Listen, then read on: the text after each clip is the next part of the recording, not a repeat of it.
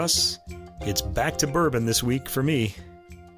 After after last week's uh, cognac brandy, Oh, I'm I'm I'm com- I'm back to uh, you know the the, uh, the official well what we call the official adult music podcast drink. If anybody else wants to sponsor us, they could become the official adult music podcast drink. But uh, for now, it's um, Knobs Creek single barrel bourbon.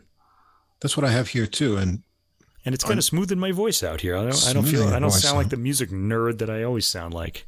know, Like unlike little- unlike other episodes, uh, I haven't had anything to drink before I started the episode either. You know, usually I've been out Oh, cooking you, warm, some. you warm up, do you? yeah, well, I've been out cooking Ah. some steaks, or, and I've had Ah. some wine or something too. So, uh, you, cook, you cook a lot of steaks. They're yeah, just nothing makes me happier than steak and a you know nice bottle of wine, um, well, those are two good things. and then some bourbon for dessert. But we're just starting I out. personally like pasta, but you know that would I would, wouldn't I? You might get sleepy after if you started doing the podcast after a big plate of pasta.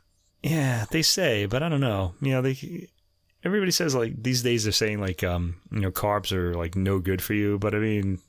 My ancestors have been eating carbs for at least 500 years. I mean, I Yeah, but do they I weigh five hundred kinda- pounds?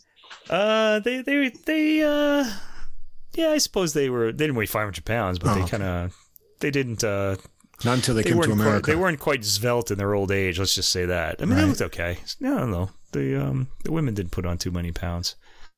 yeah, I Um, could but buy uh, without they all lived to very these well. really old ages too. So I don't know. Maybe it's that um, you know, I guess you're just eating the food you grow in the field there when you're That's got something to do with it, I'm sure. yeah. You know, Yeah, we don't we don't do that anymore, do we? They didn't have all that junk. Right. Well, we've got uh, good booze, and we're going to need it for episode Yeah. 30. Oh, episode thirty today. Episode and what's this podcast called? This is the Adult Music Podcast, the podcast with music for the mature mind. And this is Russ here and, And Mike over Mike. And there. thanks for reminding me because I almost forgot. I got to tell you who you are sometimes. you Yeah, know. sometimes you know. We're not getting any I don't know. any younger here while we do this. Yeah, but if I actually forget who I am, that means I've attained enlightenment because I'm not no longer, you know, a being, and then that'll be a good thing, Yeah, I suppose. drift away into right. the next realm. Yeah.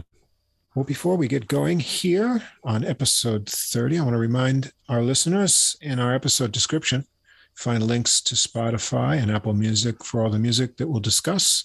And at the top of the description is also a link to the full episode playlist. That's all the music in one place on our preferred streaming platform, Deezer, where you can also follow us at uh, username Adult Music Podcast. and listen to the podcast on there as well. Uh, if you don't see the full description or list of the music on whatever app or platform you're listening to, uh, please come over and check us out on our host, Podbean, where everything is formatted nicely and all the links are sure to work. Now, if you enjoy the podcast, uh, please follow or subscribe on whatever app or platform you're listening to us on. And please do take a minute to uh, give us a ranking or write a review. That helps us get listed in the browsing categories on the various platforms, which helps us get uh, new listeners and grow our audience. Uh, and if you'd like to contact us directly with any comments or questions, our email address is adultmusicpodcast. That's all one word at gmail.com. We'd love to hear from you. Yeah. Please write to us. We're just sitting around waiting for those emails to come We're in. waiting and, for them to come. We get a, actually we get a lot of really interesting uh, emails, but unfortunately, a lot of them are spam. but they're interesting spams too. Yeah. They're interesting. We do get interesting spam. I have to say. All right. So, are we gonna engage in um this this in our musical necrology now, or do you want to wait for the jazz sec- section here? Uh, I'll leave it up to you. All right, we should do this now. Let's see. Okay. So we lost a great jazz musician this year, this week. The organist Dr. Lonnie Smith Yes. has passed away, and um, we we talked about his latest album actually on an earlier uh, podcast. We we liked it pretty Yeah, it was an interesting album. Uh, Yeah. Good backing band, and Yeah. we also found out, you know, he was a big inspiration and good friend of Mike LeDonne when we interviewed him too. And uh, that's where the title for his album came from, Right. Uh, it's all right. your fault because that's what Dr. Lonnie would say to him every time they met. we don't know what it, what is what was his fault, but yeah, that was an interesting would just say it's all your fault. story. we were thinking. yeah. I wanted to call that podcast "It's All Your Fault, Mike LeDonne." You know, because that was I think that's the name of the album. it. Yeah. Yeah, but we said Mike LeDonne, "It's All Your Fault," like Oh. it was the album title. And you were just, Right. I wanted to like say it the way Dr. Lonnie said it, but it's okay. It's cool. All right. Anyway, you might want to listen to that interview. By the way, it's really good. We should probably talk to him again about Lonnie Smith or something like that. Yeah, I'm sure he uh, misses him a lot. I think a lot of the of um, organists, even like guys like Joey DeFrancesco, probably knew him. They all know each other. I think a lot of these guys. So, you know, you should, you probably talk to somebody else about him too. Yeah.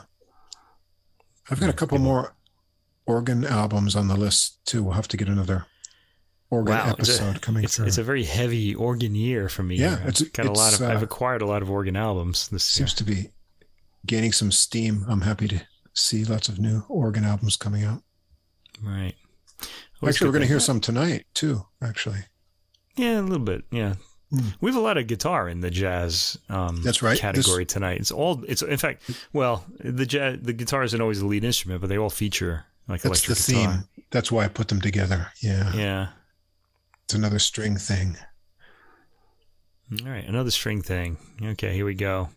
Anyway, I guess we're going to get to the uh, classical first, and I'm back to my usual pattern of um, starting out with a Baroque era recording, and this was a really good one.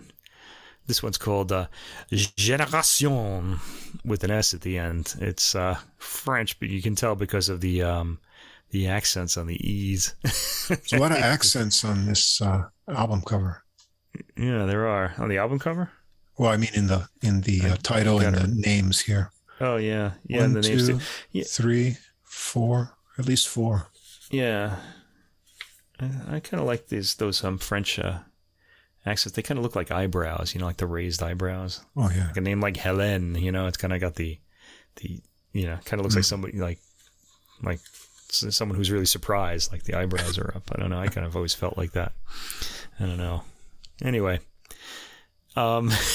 anyway, all right. And in fact, this album is the artists on this album are one of our favorites, uh, Theotime Langlois de Swarte. We've talked about him twice already. This is the third Yes. album that he's on that we've talked about. The other two, one of them was The Mad Lover, which we really liked a lot. That's a that great was one. with um, Thomas Dunford on the lute, and then we talked about uh, the Proust um, concert, which kind of Oh, really right, took right. off. Um, that was with um, Tanguy, I forget the guy's name, the uh, Oh, pianist yeah. on an, on an Erard piano, and it was a late 19th century um, uh, program, which actually was nominated for a gramophone award, right. It's on the list.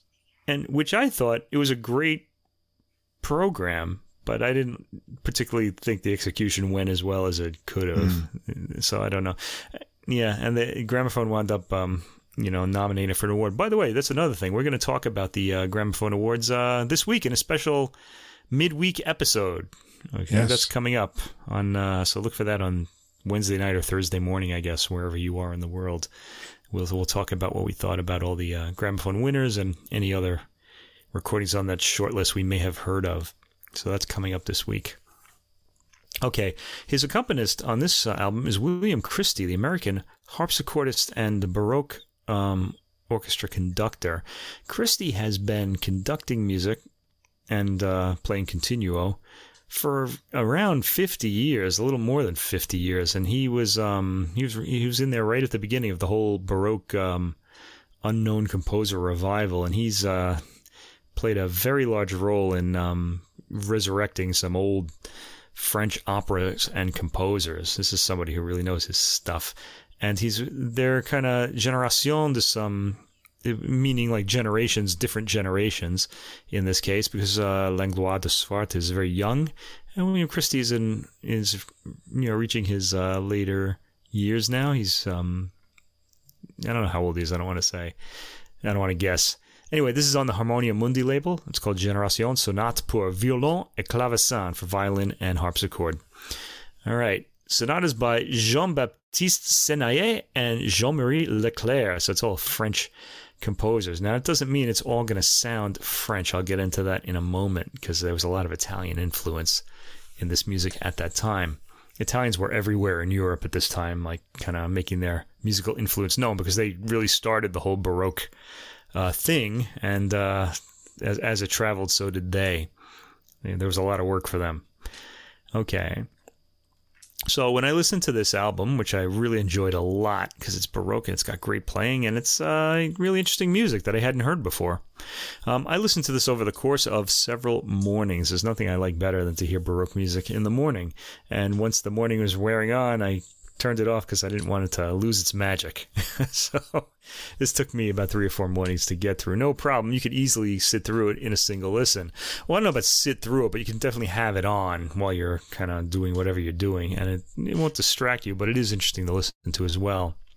Oh, I actually have William Christie is, I wrote this down, 76 years old now.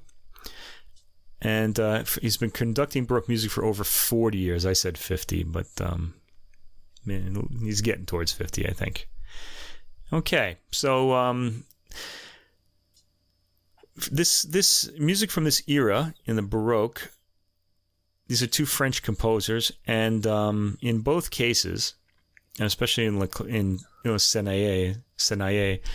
uh, his um, music is a combination of sort of French dance movements with Italian sort of harmony uh, you know, at the time and rhythm. So it's got this bright harmony with these kind of so- softer sort of um, French melodies and um, sort of rhythmic kind of patterns.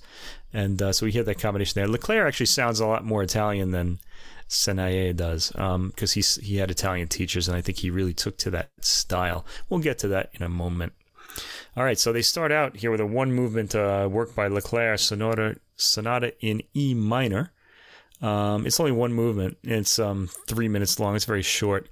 And the first thing you notice is that William Christie's sound, he has this really light sounding mm-hmm. chimey mm-hmm. instrument. It's really beautiful. Just really, just right away, you just kind of want to sink into this sound. Okay. Of course, recorded very closely. It has to be. I think he's playing very quietly, actually. But the mic is always uh, placed very close to the harpsichord. Again, it wouldn't sound like this in a concert hall. I got the um, feeling um, on this that it, it actually sounds like it might not be as close as most of the harpsichord recordings. Um, right. That's probably how this sound kind of emerged. It, it, probably is a little further away the mic yeah, in this case. it sounded to me more like when I've heard harpsichord, you know, in a room and yeah. um, you know, because some of those uh, recent harpsichord recordings, the the mic is so close, the recording actually gets pressurized. And right. uh, mm. you you're listening to, you're like, wow! But it, it has like an impact, you know. Yeah, it's kind of like, oh. But here, um, yeah. I think it sounds further away, and it's great because uh, uh, the violin is played so delicately and yeah. uh, lightly that um, they maintain the balance, but that overall sort of um, uh, lightness to it yeah. uh, is one of the things I noticed right away. And of course, this recording is extremely clear. Uh, yeah, and, uh, especially on the nice. harpsichord, I was really like amazed by that. There seems to be no kind of room echo, sort of obscuring the uh, the the notes that the harpsichord is playing. And it does, you're right, it does sound like it's recorded far away because once uh, the violin gets going, you almost don't notice the harpsichord so much. It's there making its impact, but you're not really focusing right. on it. You're really it just sounds very natural. Right, the violin is right up front. Um, de Swarte has a lot of, not a lot of, a bit of room echo on his instrument. It's not a very dry sound at all. And he's got this very sweet, light tone. And I think what was a, a weakness on that Proust album, because he played lightly, and I think you needed more passion and sound, you know, you know, that's being um, going out. What I thought was a weakness on that album is really a strength on this one because uh, he he he just sounds fantastic with the harpsichord. You know, he's he's got he's got a lot of room for expression. Yeah, his phrasing and, is uh, really really he's awesome. got really beautiful phrasing as well. So this is him sounding his best. He's got this really sweet tone. Okay, it's got very nougaty, kind of like uh, James Ehnes, but he's uh he's much quieter. Okay, I have that he shapes these phrases sensitively, and you can tell he's very at home in this sort of music. Uh, the first work is very slow and sensitive. Uh, the interest is all in the violin, and it has a really pretty melody. So the first um, Jean-Marie Leclair work. Uh, the next track we get to uh, Jean-Baptiste Senaillé, and this is his. Uh, this is the first four movement sonata that we're going to hear, and we're going to hear a lot of those. Sonata in E minor, Opus 4, number five. Uh, this starts with a slow movement it's really odd. He starts a lot with slow movements, and then the second movement will be the fast one. So it's like the uh, first movement acts as an introduction to the main theme of the second movement. They were separating movements for this. Eventually, they, these would all be built into a single movement, even in, as late as um, composers like Beethoven. So you can kind of you can hear like the early uh, stages of that um, that form here. Um, I have here that um, the allegro, the corrente, corrente, which is an Italian, which is a French dance. Sorry, uh, which it dances with a comparatively manic energy. The difference between the speeds of these two movements is really uh, pretty extreme. Um, it releases the drama created by the darkening chords of the first movement, the lo- the largo movement. Uh, this is the way they've interpreted this work, but it sounds really good and it really draws you in. A nice bright violin sound. Third movement is a saraband, you know, listed in Italian, sarabanda, which kind of indicates NIA's kind of Italian training there. Um, Sena, you know, de Swarte softens his tone here. He gets a beautiful sound. And um, he plays these arpeggiated chords that he he, he kind of spreads them out, almost like he's kind of like spreading butter on bread. It's it's really nice. he he does a lot of really nice things. It's it, it, it you have to hear it to understand what I'm talking about. It's kind of there's it's nicely uh, leg, it's played legato and it just it sounds really um, maybe it's pate that he has. Maybe it's a pate. Yeah, yeah. That, maybe that's what he's thinking of, right? oh boy.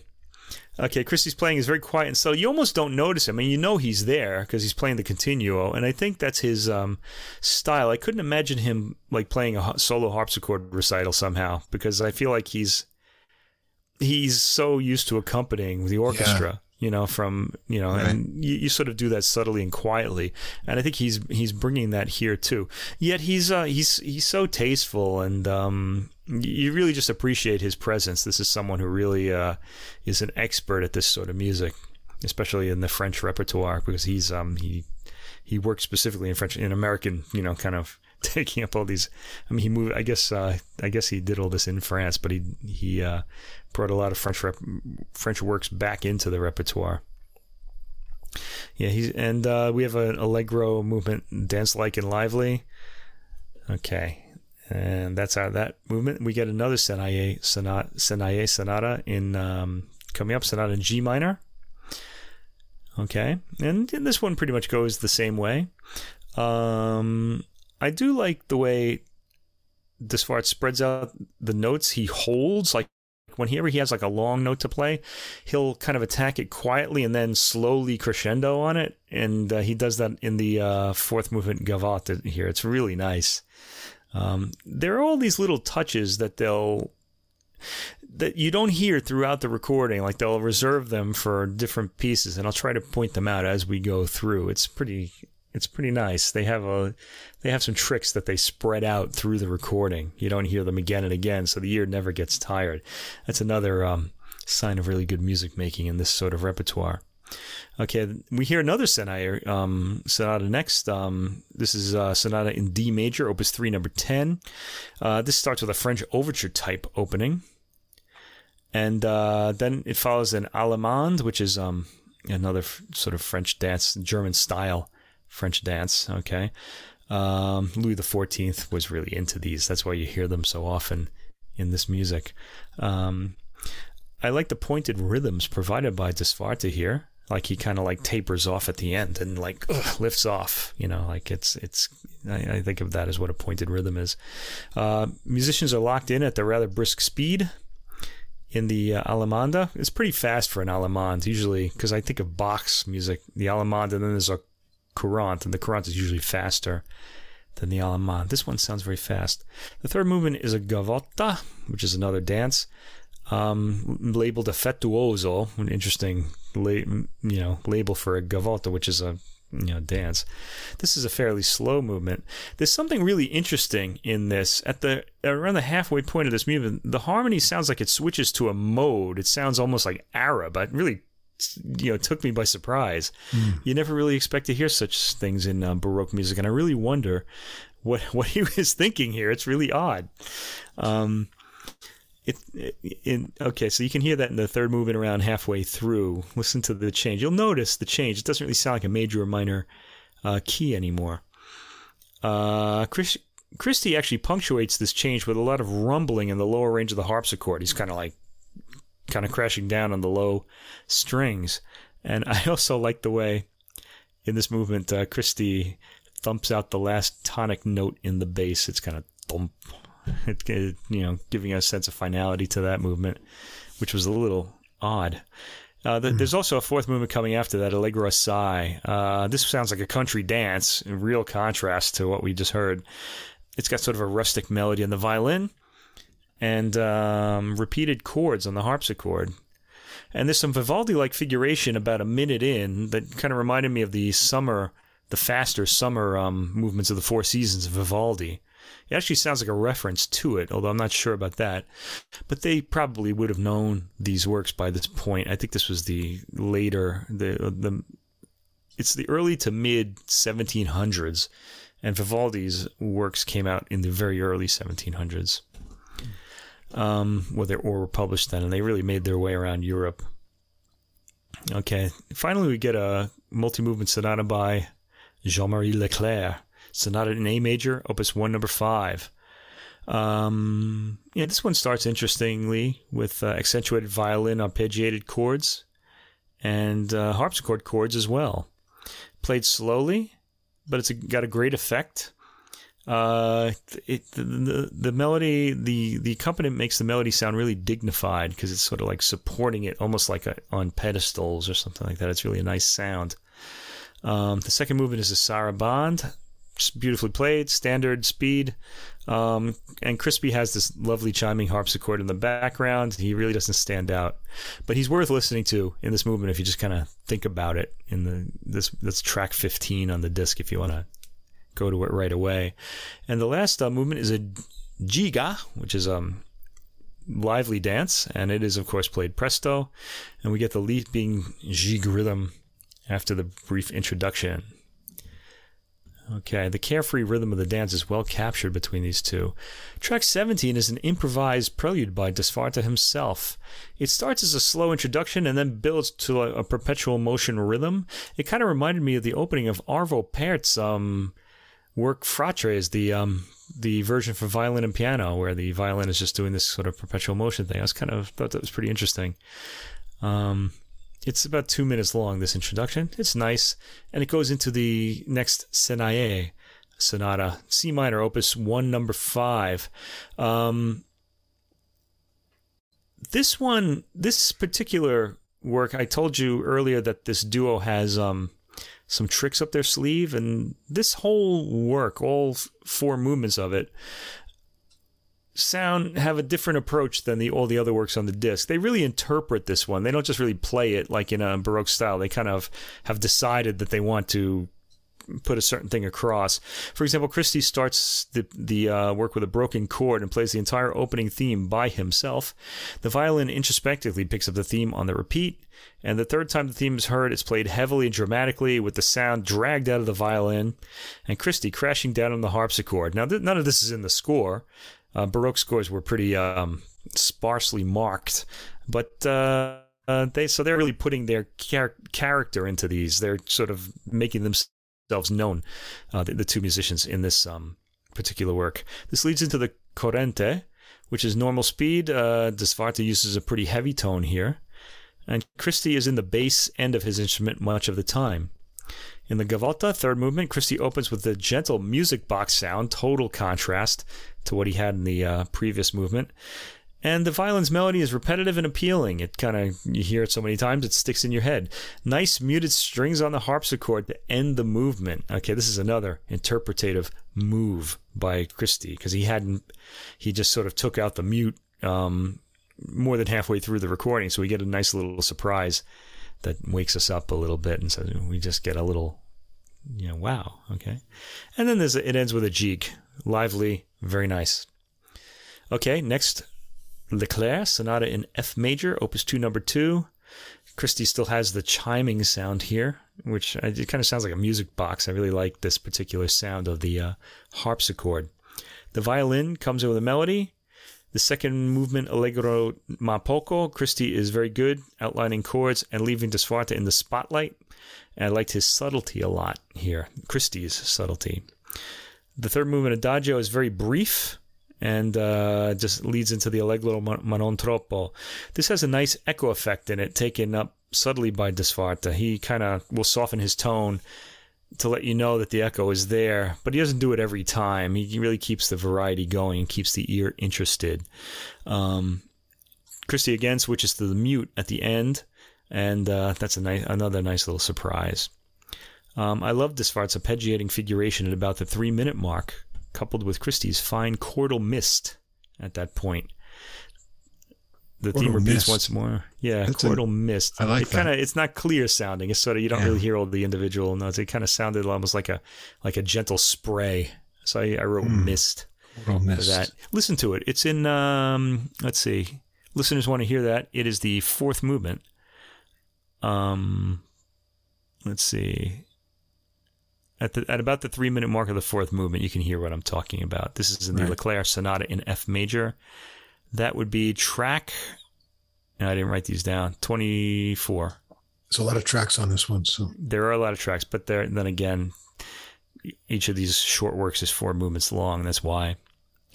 Okay, so in sum, most of these works are played for the beautiful Baroque things that they are, but there are a few interpretative effects where the musicians let you know that they are making decisions, so they kind of go between the two, and just to keep things interesting.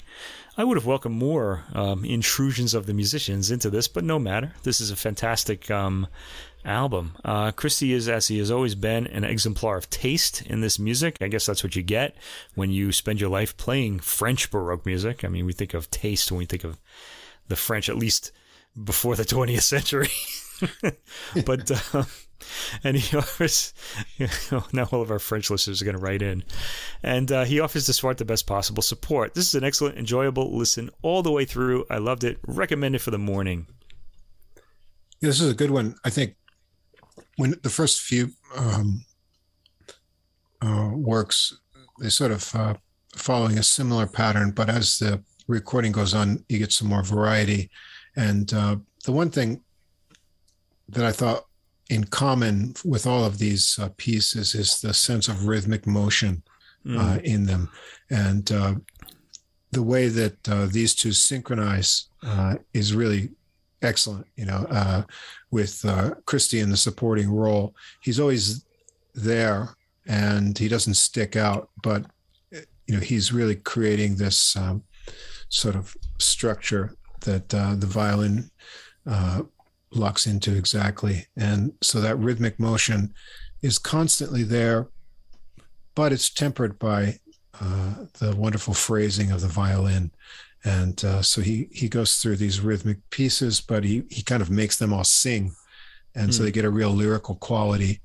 And the sound balance is really excellent, uh, and the detail in the recording is a real high degree. So even I found I was listening to these in the morning too, uh, kind of as a background at first, but I kept getting pulled in because the recording detail is, uh, you know, at such a high level. So this is good. And I didn't know these pieces, and uh, there's still always more in this kind of Baroque uh, repertoire to explore. So I can recommend uh, this for any lovers of Baroque music.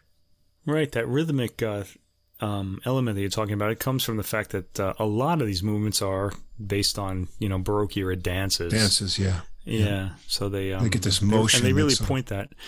But yeah. then again, you'll get a lot of um, Baroque uh, musicians that don't really highlight that, and yeah. these two do, and I really appreciated that a lot. I, in fact, I really like it when there's a spring to the rhythm in Baroque mm-hmm. music. I think there should be. I mean, these people danced a lot, and they didn't dance like we do, of course. These dances were highly stylized and you normally wouldn't touch you, you it would be partner dancing but you wouldn't really be touching your partner when you do it. You'd just face them.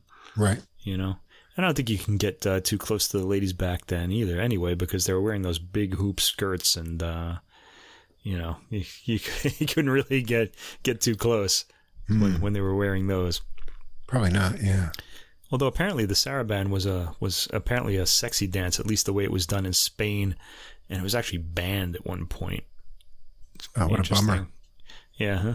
How sexy could it have been? Yeah. Wait, imagine if they saw what we were doing today. Imagine if they saw twerking. They'd be they'd be horrified. These people. I'm glad there was no twerking in the Baroque. That would make for some awkward movement names, wouldn't it? Yeah. Rondo. Oh, okay. twerk. Can you imagine? Yeah. Yeah.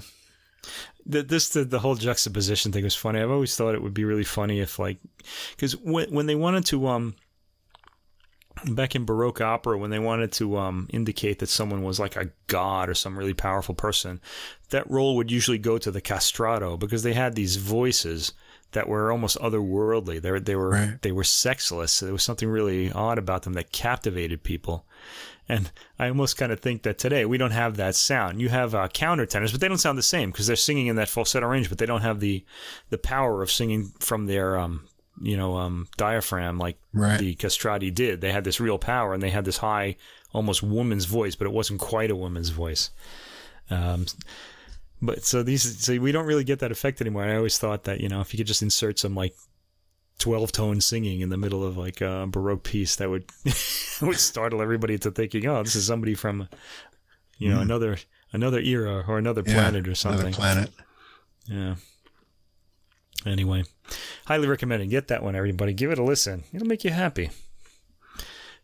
Okay, next we have um, a vocal disc. I'm going to go for this one next. And I have been practicing this name, the pronunciation of this name, all week long. You ready? Here we go. This is the result of all my practice. Katejina. Oh, I messed it up. Katejina Kněžíková. And you pronounce the K, Kněžíková. She's a Czech soprano, and the album is called Fidèle, which is the name of a song by, um, it's apparently a, a woman's name. It's a song by, um, is it Henri Duparc? I forgot. I think it is. Yeah, I think it is. Yeah, Henri Duparc, it is, right? I get confused between him and Reynaldo Hahn sometimes. Anyway, she's a Czech soprano, and uh, the first thing I know, well, the first thing I noticed about this was the wonderful program that she's singing. I really wanted to hear this because I just loved the program. It had um, some Ravel and uh, the Henri Duparc songs, which are very popular with sopranos, and then it had two um, works I'd never heard before. Uh, Magic Nights. Martinu, yeah, um, Magic Nights by Bohuslav Martinu. And these were set to Chinese texts, which were popular at the time, at the beginning of the 20th century. Um, Gustav Mahler also set his um, Das Lied von der Erde texts from the same set. They were originally in Chinese, but here they, they got translated into all of these um, European languages, and here they're sung in Czech. So somebody, somebody in Czech, Chinese in to the Czech. That's a yeah, it's a tough I guess, one I guess it would have been called Bohemia then. Um, Yeah. They um, he, he's considered to be a Czech composer though, but uh, somebody in Bohemia knew Chinese, so they translated it into Czech. Okay, I'm gonna give the I'm not gonna give the Czech names. I can't even um, pretend to uh, pronounce Czech. I don't really don't know how it works, so I'm gonna give the English names of these works here.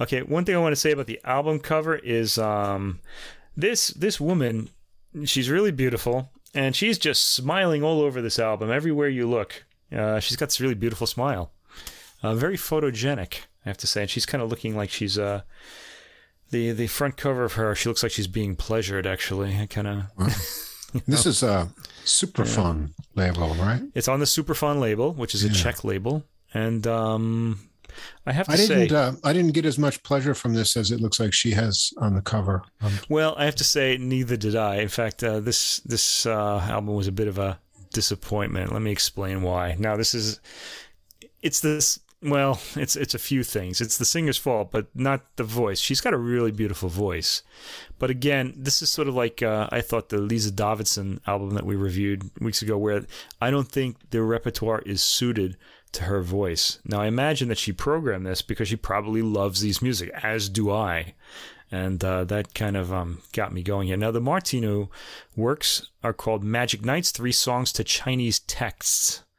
And um, so she's opening with music by one of her compatriots, a really good thing to do. I always like when musicians do that, kind of give you I like the orchestration on these works. It's pretty interesting. I did too, and not only that, it's I like the orchestration. The orchestration was clearly audible, although it kind of sounded a bit veiled. Nevertheless, it kind of came through. There was some sort of gauze, It's gauzy kind of atmospheric more than it is detailed here. Yeah. yeah.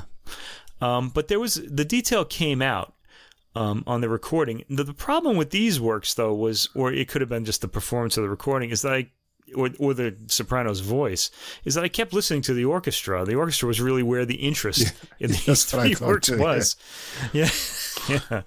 Uh, the first one, the first piece is called In a Foreign Land. Okay, th- we're talking about the Martinu works now, okay? Um, this has a, a really pretty string opening. Uh, the voice intones the opening line, so I'm still into this at this point. Uh, there's a lot of inventive orchestration. Like I said, we hear top notes ring out from the soprano. She's got an excellent, firm tone and a really good vocal technique. I kept feeling like I was noticing the uh, breath supporting the voice. Like I, I could actually hear that this woman was, uh, you know, had had a firm technique, and I appreciated that. Okay, the music seethes forward like Wagner. I guess Wagner was um, a big uh, influence at the time, certainly in Mahler's music, but here in Martinu's as well. Um, there's gorgeous details in the orchestration, and I, my ear kept leaning towards that. The orchestra sounds huge. It sounds like a really big group of people. The soprano though has a big voice, and she's clearly audible through all this, so no problem there. Um, track two was "Untouched" by Spring, the second um, song in this this set of three by Martinu. This has a rich, full bass in the recording, and the vocals were impressive, but the orchestral detail is what draws the ear. Um, so the orchestra is almost upstaging her. I feel like in these works, you know, I kind of was so fascinated by the orchestration that I wasn't really listening to her. Um, the mysterious flute is the third um, and final um, movement. This has a sort of charming Orientalist opening. Kind of sounds like Chinese folk music. Um, it's warm with wonderful percussive chimes. Um, so I thought at this point, after hearing this, that Kněžíková was taking um, a back seat to the composer and his orchestration, like she was like presenting Martinu. Um, and I said I thought that was a bold move, good for her, making available a little known Czech work to those of us outside of the Czech Republic. Okay, but then we get into the French works, and these require a sort of sensitivity that this um, composer, this this uh, soprano, didn't demonstrate here. Now, I've mentioned in the uh, Lise Davidsen um, reviews when we did talked about that album that there are two kinds of sopranos. There's the uh, particle soprano, particle voice soprano, and the wave voice soprano. Sort of like light, you know, light can be a particle or a wave. So can the soprano voice. The uh, particle soprano voice uh, is about detail, and it kind of shapes the voice to fit the words, and really um, uh, does that. And the wave um, voiced soprano uh, projects this powerful soprano tone to the ends of the universe, as you hear in a lot of Strauss Lieder and in Wagner. And uh, I would say that uh, is a wave soprano. This is this is a pretty big voice, and these works sort of call for a particle soprano. okay. Uh, the first work is a very popular Henri Duparc. We hear four works by him. The first is the very popular L'Invitation au Voyage. This is a poem by Charles Baudelaire and a pretty well known one. And this is probably the best known setting of this poem in classical music. It's been recorded often in recent years.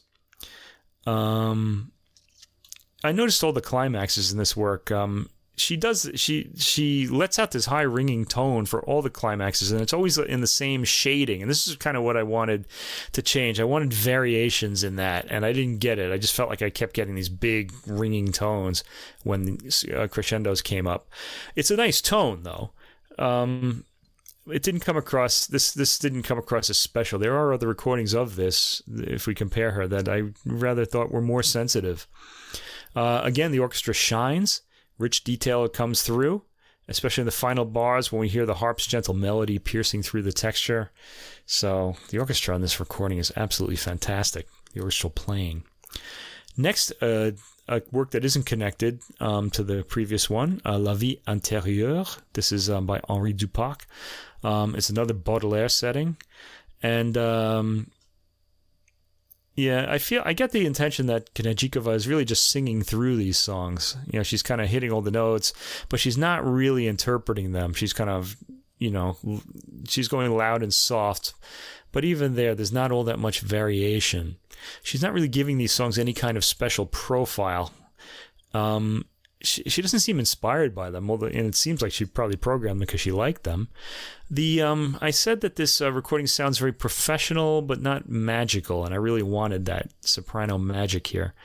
Uh, she doesn't do much to shade the tone of her voice either. It's really just piano or forte or somewhere in between. Okay, so she's really depending on that for the expression, and I feel like um, other sopranos have done a lot more to really make these um, songs special memories for me. Uh, track six, Fidèle. This is the title track of the album. The text is by Leconte de Lisle, a poet from the, that era, the early 20th century, late 19th century. And really, same as above. Uh, here I noticed she's rather, that the soprano is rather back in the mix. And when she's singing softly, the orchestra actually threatens to overpower her, although this never happens. Surprising for such a big voice. I'm kind of wondering what's going on. Mm-hmm. Yeah. Uh, the orchestra keeps grabbing the spotlight from her, though, as they did in the uh, Martinu uh, works, at least to my ears. Um, I, I, maybe the engineer's at fault here, too. He may have overcompensated.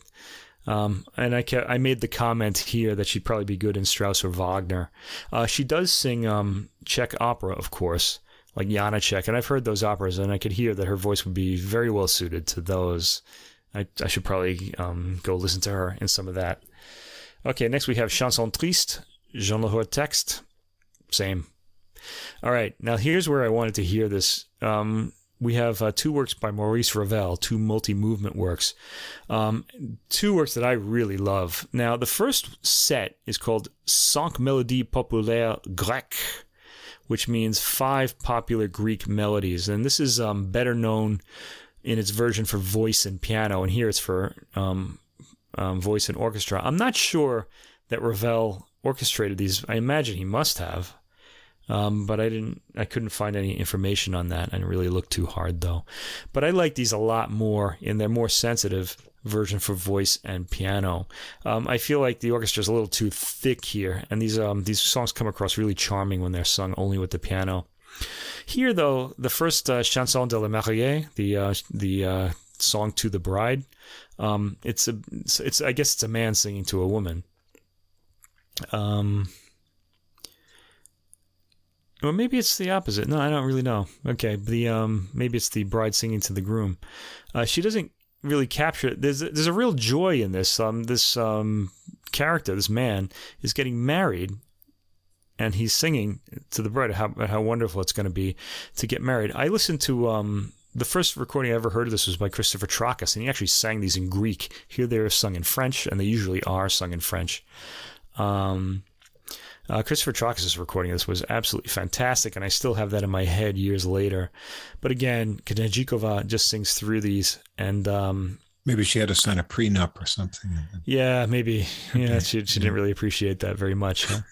But the orchestra also it's still too thick, thickly orchestrated. I didn't I didn't really like these arrangements much. Um, next, là-bas, là-bas vers l'église, down there by the church.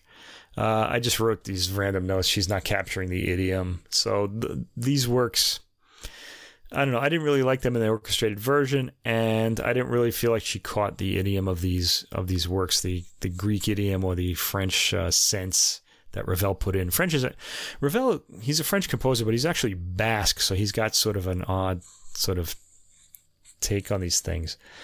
Um, the problem with these is all these songs are pretty joyous. Uh, Quel galant m'est comparable, the tenth, um, you know, what what soldier is comparable to me, where the um, the soldier is really cocky and sort of uh, parading around trying to win the hearts of these women.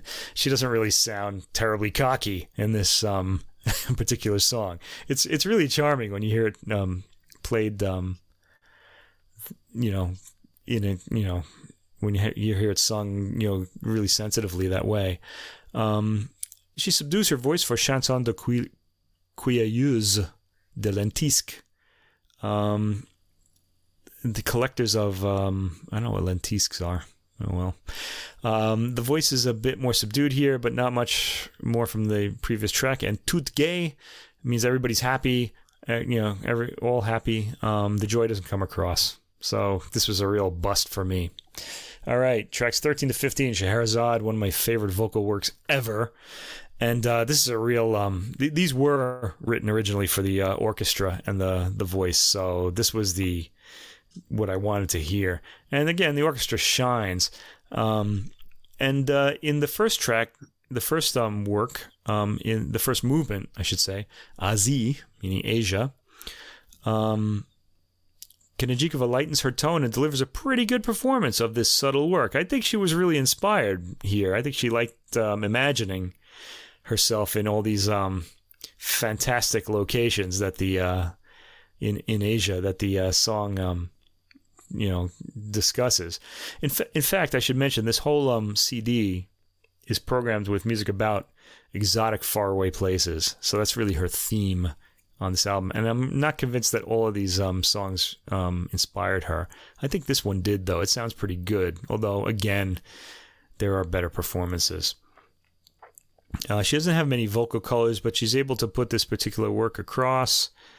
Um, I was pretty happy with this one, and Ravel's magnificent orchestral scoring is well articulated here. Um, the second movement a little shorter, La Flûte Enchantée. This is a fairly sensitive um, piece. Um, it's sort of about a. It's about a woman who's um she's got this older sort of master, could be her father or could be um her husband, um her older husband, as happened often in those days, and she's got a lover out in the street playing the flute to her. Um, um, so this is supposed to be, this should be a really teasing sort of almost coy sort of um, vocal and we don't really get that here. Good orchestral playing though.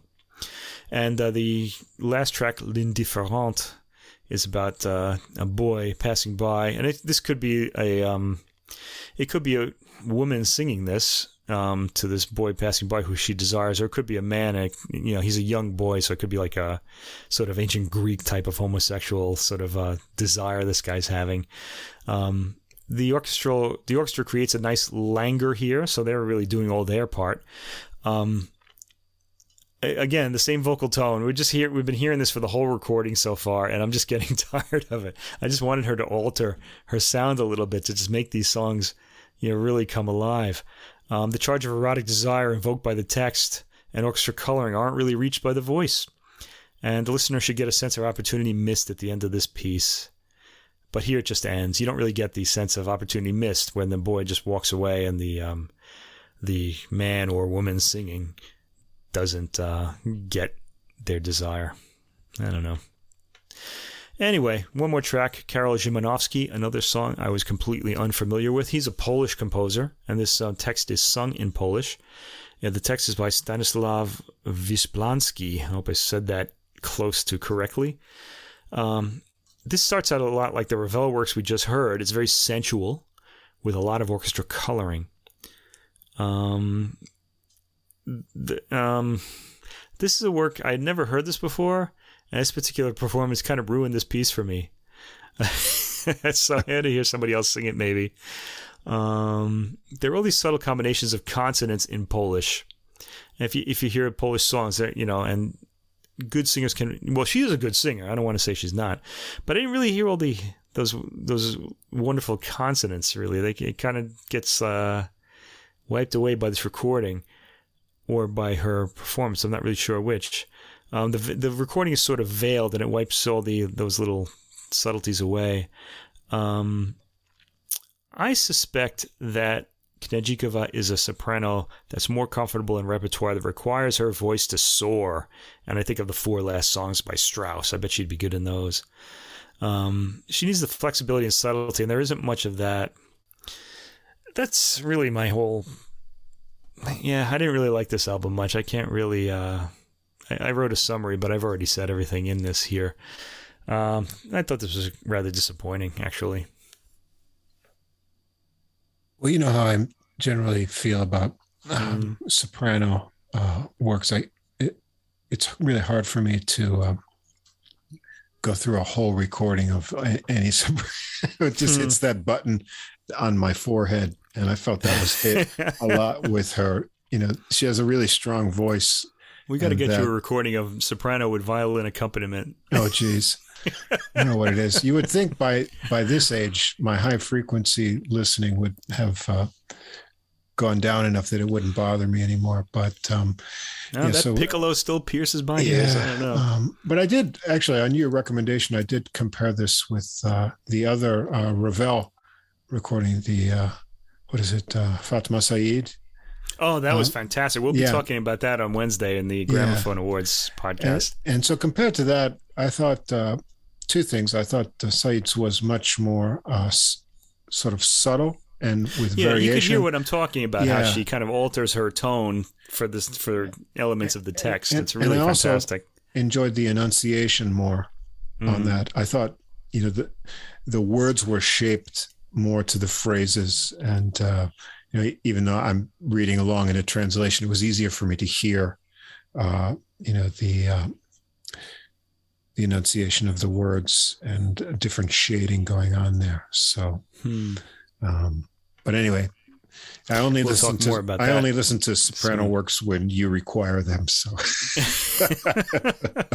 That's sort of why we're doing this podcast. We want we want people. You know, now I know I know he has to listen to the things that I kind of stretching my boundaries. Yes, that's right. Well, we want to stretch each other's boundaries. That's, Yeah. And we want to stretch your boundaries too, listener. So we hope you are um, um, at least sampling these um, links that we're putting up. The on the musical yoga for Right. lim- limbering your auditory systems. It's a nice metaphor. Yeah. Okay, my last um, pick for this week was uh, a set of uh, disc of chamber works by Nino Rota, the Italian composer, 20th century. Hey, this Now, one was Rota- good flexibility because I didn't know, you know, his music other than his film music, but I was You're right. stretched in a good way. Yeah. Yeah, me neither. In fact, Rota's best known for his music um, from Fellini's films, and of course the famous uh, Godfather um, theme music, and uh, that's him, right? Yeah. Yeah. Yeah, Nino Rota, because I get him sometimes confused with other guys. Okay, but he uh, it turns out he was um he was a highly touted classical music composer, especially when he was younger. He was supposed to um, rescue Italian music from wherever it had um, uh, gone to after the 19th century ended, after Verdi and Puccini. It was all opera, and um, he, he there's an interesting story about him. He um, eh, when he was younger, he um, was supposed to start setting the um, people expected him to set the uh, classical music composing world on fire, and he disappeared uh, down south in Italy and reemerged with a an an opera that was in completely in the romantic idiom. This this comes from the booklet notes. Actually, if you buy the CD, you can read about this. And being that this was the era of Stravinsky, um, and Prokofiev and people like that, the, this did not go over well. It sounded very old fashioned. So he and he was also he also took up a lot of um, film music work even in his earlier days before Fellini was around, and he became known as someone who could who was really sensitive. He could like change his um, style at will, but he he had a he had a real kind of sound to himself, and it really emerged um, later when he wrote for one of his um, composition teachers, Alfredo Casella. His t- two of his um, composition teachers were Alfredo Casella and um, Ildebrando Pizzetti, whose music um, sort of disappeared from the repertoire with their deaths, but then it's been making a comeback, especially in recent years. There have been a few releases of their music um, on various labels, so they're kind of back in action, which is a very nice and a nice thing about the modern uh, world of recording. Anyway, for Casella's 60th birthday, he wrote a piece that's on this um, album. I gotta see which one it is. Hold on. Called Piccola Offerta Musicale, a small musical offering. And it's got this sort of a Prokofiev sort of sound to it, but this really kind of um, made people think, oh, he's back and he's going to start uh, really, you know, taking over. Um, it's it's got this um, high manic energy to it. Actually, this particular piece, let me just talk about it here now that I'm on it. Um, this particular piece um, has a somber intro followed by I called it gamboling winds. It kind of made, reminded me of a horse. Kind of had like a pastoral melody to it. I imagined a horse in a field, enjoying himself or herself. Um, it sounded kind of like an offering to some pagan god of spring. It's got high energy. It's cheerful. Um, the slow introduction returns near the end, and then with a brief return to the frolic, the piece ends. I thought this was really charming. Um, Which we'll one talk- is this now? You're talking about? This was the sixth track, the uh, Piccolo Offerta oh yeah, yeah, this one. Yeah, I like. Um, this one has a lot of uh, different moods in it. It goes from Right. lush to spirited, and Yeah. uh, yeah, I really enjoyed this one. the The part writing and arranging is excellent, and I I like the horns set against the woodwinds in this too. It's a nice yeah, they, contrast. they sort of traded off quite a bit. yeah, The the horn, th- there's one horn, right? And it kind of Yeah. has its own sort of um, it has a whole different quality, and character than the, the rest of the uh, yeah, ensemble. yeah. It's doing its own thing while the while the woodwinds kind of dance, and you get this kind of uh, sustained Yeah. horn thing. That was nice. a really interesting piece, and he wrote that for his teacher's like 60th birthday, and um, this really brought it was his 60th or 70th birthday. I gotta check the booklet, but I'll I'll check later.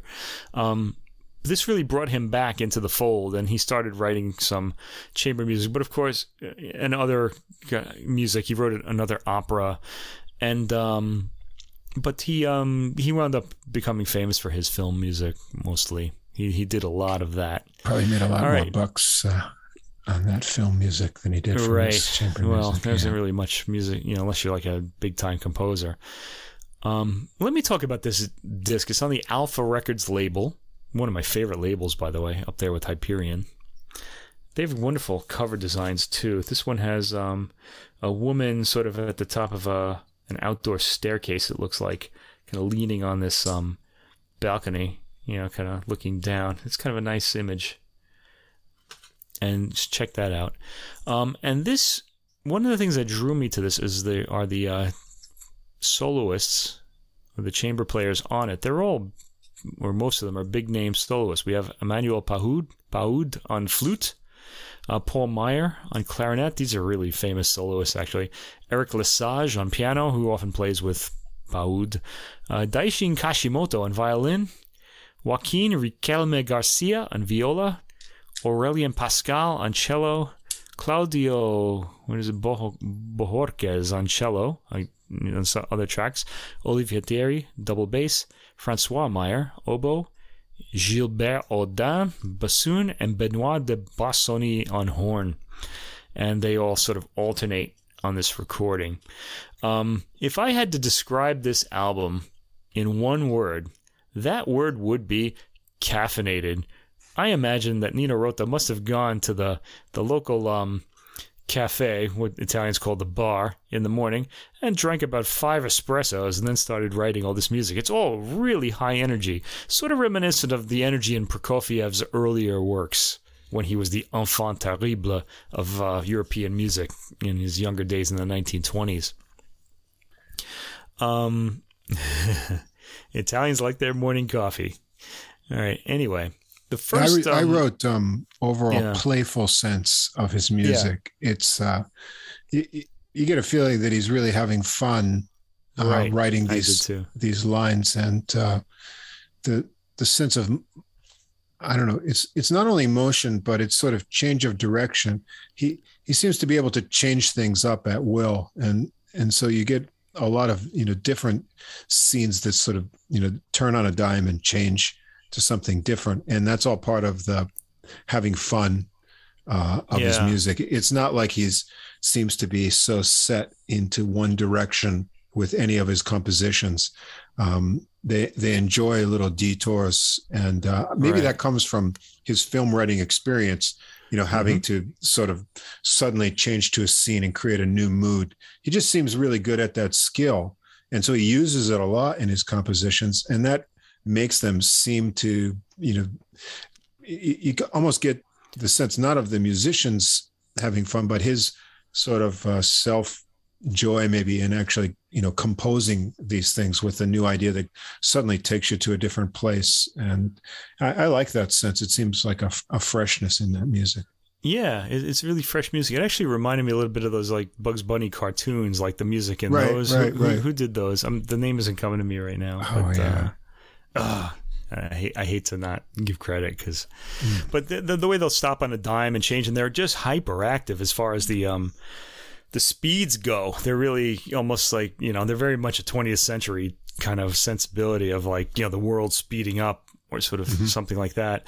Um, yeah, I thought you know caff- caffeinated. Also, um, if if he was American, if he were American, I would have uh, claimed that he ate a lot of um, that sugary breakfast cereal that we all had when we were children. Right. You know, it's a good so, thing he was born when he was, because otherwise they would have like filled him up with Ritalin, and he would have been oh, writing boy. these long tones and stuff. You know. So, right. Right. He would yeah. sound like Billie Eilish. I, I, I, feel yeah. I think uh, Ritalin is having a big influence on the music, the pop music we're hearing today. Actually, that's a scary thought. Yeah, well, I, that I actually Adderall. suspect, I actually suspect that the sugary breakfast cereal really was um, what we were hearing in the seventies, eighties, and nineties. Could be. That'd be an interesting yeah. thesis. You know? I, I, was thinking the same thing. breakfast thing. foods and music. Yeah, bre- ch- children's breakfast foods and their relation to musical uh, later musical development. Mm. Anyway, the first, let's get to these works. The first work, Trio for flute, violin, and piano. This is Daishin Kashimoto on violin, Emmanuel Pahud on flute, and Eric Lesage on piano. Um, this is such a lively work. Uh, it's almost it almost reminded me of like children screaming in a way, at least in the flute, because he really he's playing at the high shrieking end of of the flute here. And Pahud is really well known for his just beautiful flute tone, but you're hearing this really high piercing sound in this particular work. Um, it reminded me of if you've ever heard Jolivet's work Chant de Linos, it's kind of sounds a bit like that. Um, people who are new to classical music won't know that work either because it's a little obscure. But I've heard I've heard it quite a few times. I like him. Okay, the piano is percussive and plays a lot of repeated notes, and the violin draws the bow across the strings for color. It's like it's like these sudden like light, you know, the kind of sound that makes lightning in Beethoven's um, you know, pastor, pastoral symphony. Uh, it quiets down after the intro and becomes a bit spacious and atmospheric, and then the fast section section threatens to come back, but sort of settles into a middle ground. And uh, I like this idea. The ideas on this album, he has a lot of ideas. Yeah, it's one of the things that strikes me about Rota. It seems like, he, and I guess we know that from his film music, right? But even within the, this movement, there are a lot of just new, fresh ideas just that keep coming at you. It's pretty overwhelming in a way, and a little tiring too, because you almost you almost can't catch up because it's all so fast. Um, the ideas are clear and very high contrast, all the different sections, and there's nice variety for these timbres. It ends as wildly as it started. We go to the second movement, Andante sostenuto. This has a plaintive flute melody at the beginning. Uh, the violin and the piano imitate it. Um, the harmonization is really nice in this as well. The work builds to a forte peak about mid movement, and the flute and violin are both vying for supremacy. Uh, not all the sounds are very beautiful either. Think he'll go for some piercing sounds. Rota will. Um, he's going for drama in this piece. Um, he seems to really like that piercing sound that the flute yeah. makes. Yeah, that's what I, I wrote uh, for all these. And well, you describe the third in a moment, but busy and playful with a mix yeah. of pretty ideas and tension. Uh, just when yeah. you get lulled into the beauty, he pushes your button with some of those sounds, and uh, yes, you don't get children, too comfortable. Children playing wildly, I think. Yeah um, Vivace con spirito. You just imagine. Allegro vivace con spirito is the third movement. You just imagine how uh, spirited this is going to be. Uh, it starts with a fanfare rhythm. Uh, the piano plays at a manic speed, and the violin and flute sort of swirl around it. Um, there are some nice combinations of harmony and timbre in this movement, and there are only three instruments, so it's pretty amazing that he's able to uh, captivate the ear like that. A pretty exciting movement, and for pros to play only, I can't imagine people picking up this score and reading through this. It sounds yeah. really hard. All right, the next um, Walzer sul nom Bach. This is solo. These are two solo works for Eric Lesage, and uh, these were apparently um, later used in in a slightly altered form in some Fellini's films. I think it was Casanova. He used he used these two themes. The first one is uh, called Circus Walzer, Circus Waltz. And it's a manic waltz. Um, Rota seems to like these cartoon speeds here, and um, it has circus themes in it. And I really almost feel like this particular work, if you just isolate it, it sort of sums up Rota's entire style. It's kind of manic. It's got sort of this elegance to it, but also the tawdriness of the the circus, the traveling circus. Um, just all these different sort of um, the elegant ballroom. So he's he's got one foot in the romantic era, you know, with all that elegance, and then there's there's a kind of tawdriness of the traveling circus. This uh, it's and it's all in the same movement. It's pretty amazing um, to hear that these two um, seemingly opposing styles are combined like this. The second uh, part of this is uh, Walzer Carillon, and a carillon is um is a bell is a sort of church bells, I guess. They're sort of in a, in, you know, you hear them in a church. It's it's sort of like a bell machine, I guess you could call it, and they kind of they're sort of melodic bells. Um, the anyway, the carillon in this piece uh, sounds like it's broken. You don't hear a carillon; it's the piano, but um, the rhythms are interrupted, and uh, it's got this appealing, ro- this appealing rhythm and melody. Um, Rota has an ear for a catchy melody too, and he doesn't give the melody fully fully to you here. There's also a hint of Chopin's minute waltz in this piece, like with the really fast uh, scales. Um, it was nice. I think these kind of su- summarize his style. If you really want to know what Nino Rota's music is like, listen to tracks four and five. All right, we've already talked about the Piccolo Offerta Musicale, so I'm going to skip over that to the main um, piece on this record, the Nonetto. This was written this was commissioned after he wrote the Piccolo Offerta Musicale. Somebody had commissioned it for their chamber players. And I think he took somewhere around 30 to 40 years to complete this. So he, wow. the uh, ensemble that um, um, requested it never got to play it. it so I hate when that happens, right?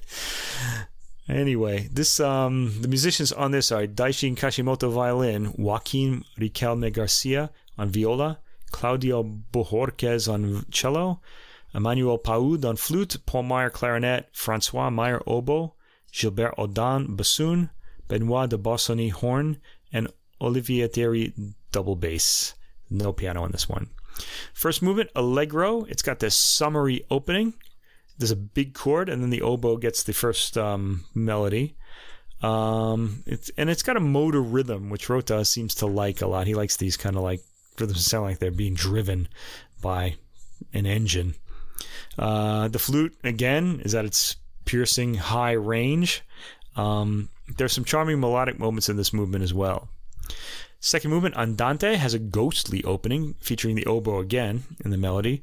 And this quickly gets traded around. Really nice. Um, lovely colors all over. You got a nonette, you get everybody trading the melody. You get all these wonderful colors. It's really, really appealing. Uh, give this movement a listen, definitely. Um, everybody in the ensemble gets a solo line in this, and uh, it's very it's a very easy movement on the ear. The third movement, Allegro con spirito, is indeed spirited when something is con spirito and rota, it's uh, highly spirited. uh, yeah, this one has like uh, a gamboling. I use this word gamboling a lot. I don't. It's not a word I normally use in my regular everyday speech, but there's a kind of horsiness to this music, to his music that it gives me this image of a horse for some reason. Okay, the middle section slows down and gets into some smeary tones from the horn, which I rather enjoyed, like the bwah kind of sound. Um, Rota has a way of combining the circus with the ballroom again, and he does that here. Um, I like the horn's brief lines in this movement a lot, the third movement, so listen to the horn. Uh, the fourth movement, Canzone con variazioni, um, a swaying rhythm supporting a catchy melody, and then the variations kind of they don't really vary the melody as much as they vary that swaying rhythm. Um, it's kind of interesting what he's able to do with it. Um, he changes the rhythmic profile in each variation, and uh, it's it's very creative movement. I really enjoyed this a lot. You'll have to hear it. I can't really um, explain what he does. I could just say the first variation is fast, the second is slower, um, the third takes a high speed and the fourth starts uh, sul ponticello on the strings, which is kind of an interesting sound. We haven't hadn't heard that yet. Um, and it's accompanied by brief statements from the rest of the orchestra. Uh, the variations collectively give a sense of impending danger, uh, some harrowing experience coming up in the woods ahead. And the uh, fifth variation sounds like a cartoon paced Baroque dance, if you can imagine a Baroque dance played at like high speed. Um, the piece ends with the fifth variation. And then the fifth movement, not the piece, I'm sorry, the movement. And then the fifth movement is the last movement, vivacissimo, very lively. Okay, and this uh, orchestra, again, I used the horse motif. This is, it sounds like a horse galloping for its life. If you know the Erlkönig song by Schubert, that'll give you an idea of what you're in for here. Um, and that's how it ends. It's uh, quite a work. I like this a lot, and it's it's a good centerpiece for the album as well. He spent a lot of time on it. Um, usually, he because he was being interrupted by film work and things like that. But he he worked really hard to make this, you know, a really good work. Yeah, I felt you can see the the detail in his part writing. Um, you know, each right. instrument is thought out really well, and then the whole arrangement for each of the movements is really expert. And you know, so you can tell that he was making, you know, real. Um, I don't know what the word is, uh, but his decisions for which instrument was going to play which uh, line were really uh, decided and worked out, and then everything fits together really perfectly. And I felt this work and then the falling works to the end of the album are of a different character than the earlier works. Um, I felt the earlier ones maybe were showing a little bit more um, sort of um, influence of what was going on at the time with you know some more kind of 20th century ideas but i felt the nonetto and then the following works they really the overriding uh, focus is on the sense of melody in these works. And so, not only these uh, sort of uh, well integrated parts, but overall in this work, you can just follow the melodies through each of the movements uh, really well. And then I felt the trio pre- and two preludes that come at the end. It's so they're really melody focused, and he's uh, you know less sort of um, working on different sort of structures or techniques to incorporate in the compositions rather than just serving you know these melodic ideas that seem to be the centerpiece uh, for those. So i think the album actually gets easier to listen to. Not that it's all that challenging or you know uh, it's pretty taking, appealing although it, it, it's all of, it's it's all quite appealing but i felt from the nonetto to the end the the appeal for you know anyone to enjoy this just increases as the works go on. Right. When you said that uh, you know the uh, character of the album changed, I just kind of made took a quick look at the years that all these uh, works were composed, and it really that I guess it has to do with just the um, the programming because these works were written like just really all over the map. They, right. They, yeah. the, the ending works aren't necessarily late works or anything like that. No. Uh, the I trio think they may just be different yeah. you know different purposes or you know what he was writing for. Yeah. Um, and, and, they just um, organized it in a way that it would kind of have a certain you know profile. Yeah, effect with it. Right. Anyway we do have the trio, trio for clarinet cello and piano next. This is aurelien pascal on the cello paul meyer on the clarinet and eric lesage on the piano. Um, again manic ostinato chords in the piano at the beginning and um, the cello and the clarinet solo over it or play over it. Uh, the piano gets a florid figuration that the clarinet pulls a melody out of, and then the movement moves between the ostinato and more florid section. It's sort of like two sections that keep repeating. The second movement, Andante, has a very quiet, almost plaintive, you know, sorrowful beginning with mournful clarinet melody, and the movement really stays like that. It's really pretty. the second yeah, one, yeah, it is. It's a little unusual for Rota too. I might say it is really pretty. And the third movement is Allegrissimo. He always got to use those extreme kind of speeds, which he does again here. Uh, familiar marking, familiar mood, highly positive, upbeat, catchy melody. Um, and this movement moves like a rondo. You get this theme that keeps returning after every departing episode. Um, the opening fast theme returns after slower sweeping sections. Uh, it ends very positively. The last two works are preludes for solo piano. Um, these are actually pretty slow, surprisingly. The uh, first one starts plaintively with an unharmonized melody over arpeggiated bass chords. and the melody moves into the bass as the right hand plays figuration momentarily, then back to the original melody. It's very pretty, and it's under two minutes, as is the final work on the disc, Prelude 2, labeled Allegro ma espressivo e delicato. Uh, these are both played by Eric Lesage, of course. Um, this one also has arpeggiated chords with a melody pulled out of it. It just kind of feels like it emerges from the arpeggio. And then there's a contrasting, more still middle section than the opening again. So it's a tripartite form, ABA. Again, very pretty and brief at under two minutes. I said that this album was cheerful and summery, and uh, the darkest this music reaches is a manic state, really. It's mm. uh, too much coffee.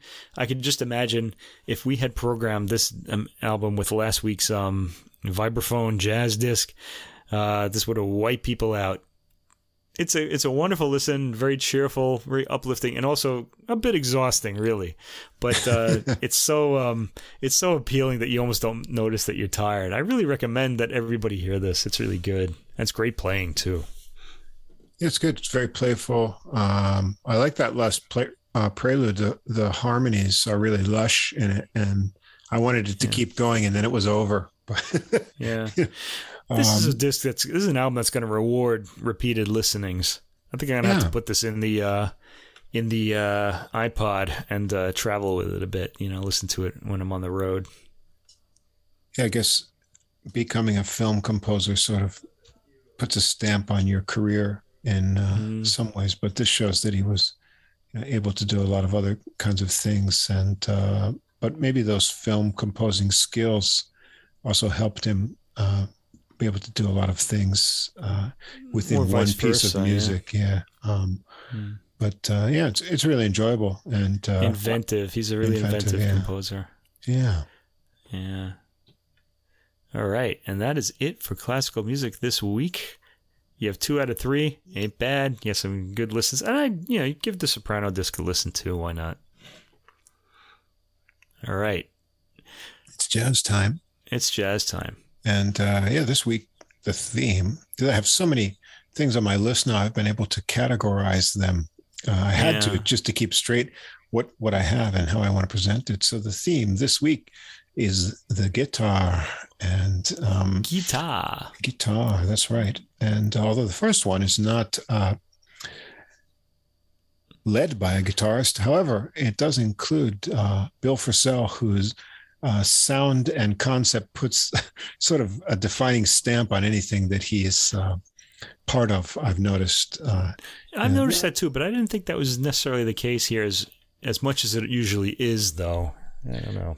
Well, I felt it sort of plays into uh, the whole concept of this album, mm. which you know that's to me that's what kind of sets this apart. And uh, this is the um, Andrew Cyrille Quartet uh, new release, The News on ECM label, uh, which uh, features uh, Andrew Cyrille, the 81 year old drummer.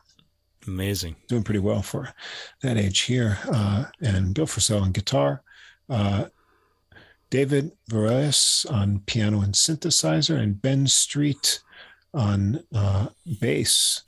And this is um, the new album that they've released. Uh, let's see, the last one was on 2016.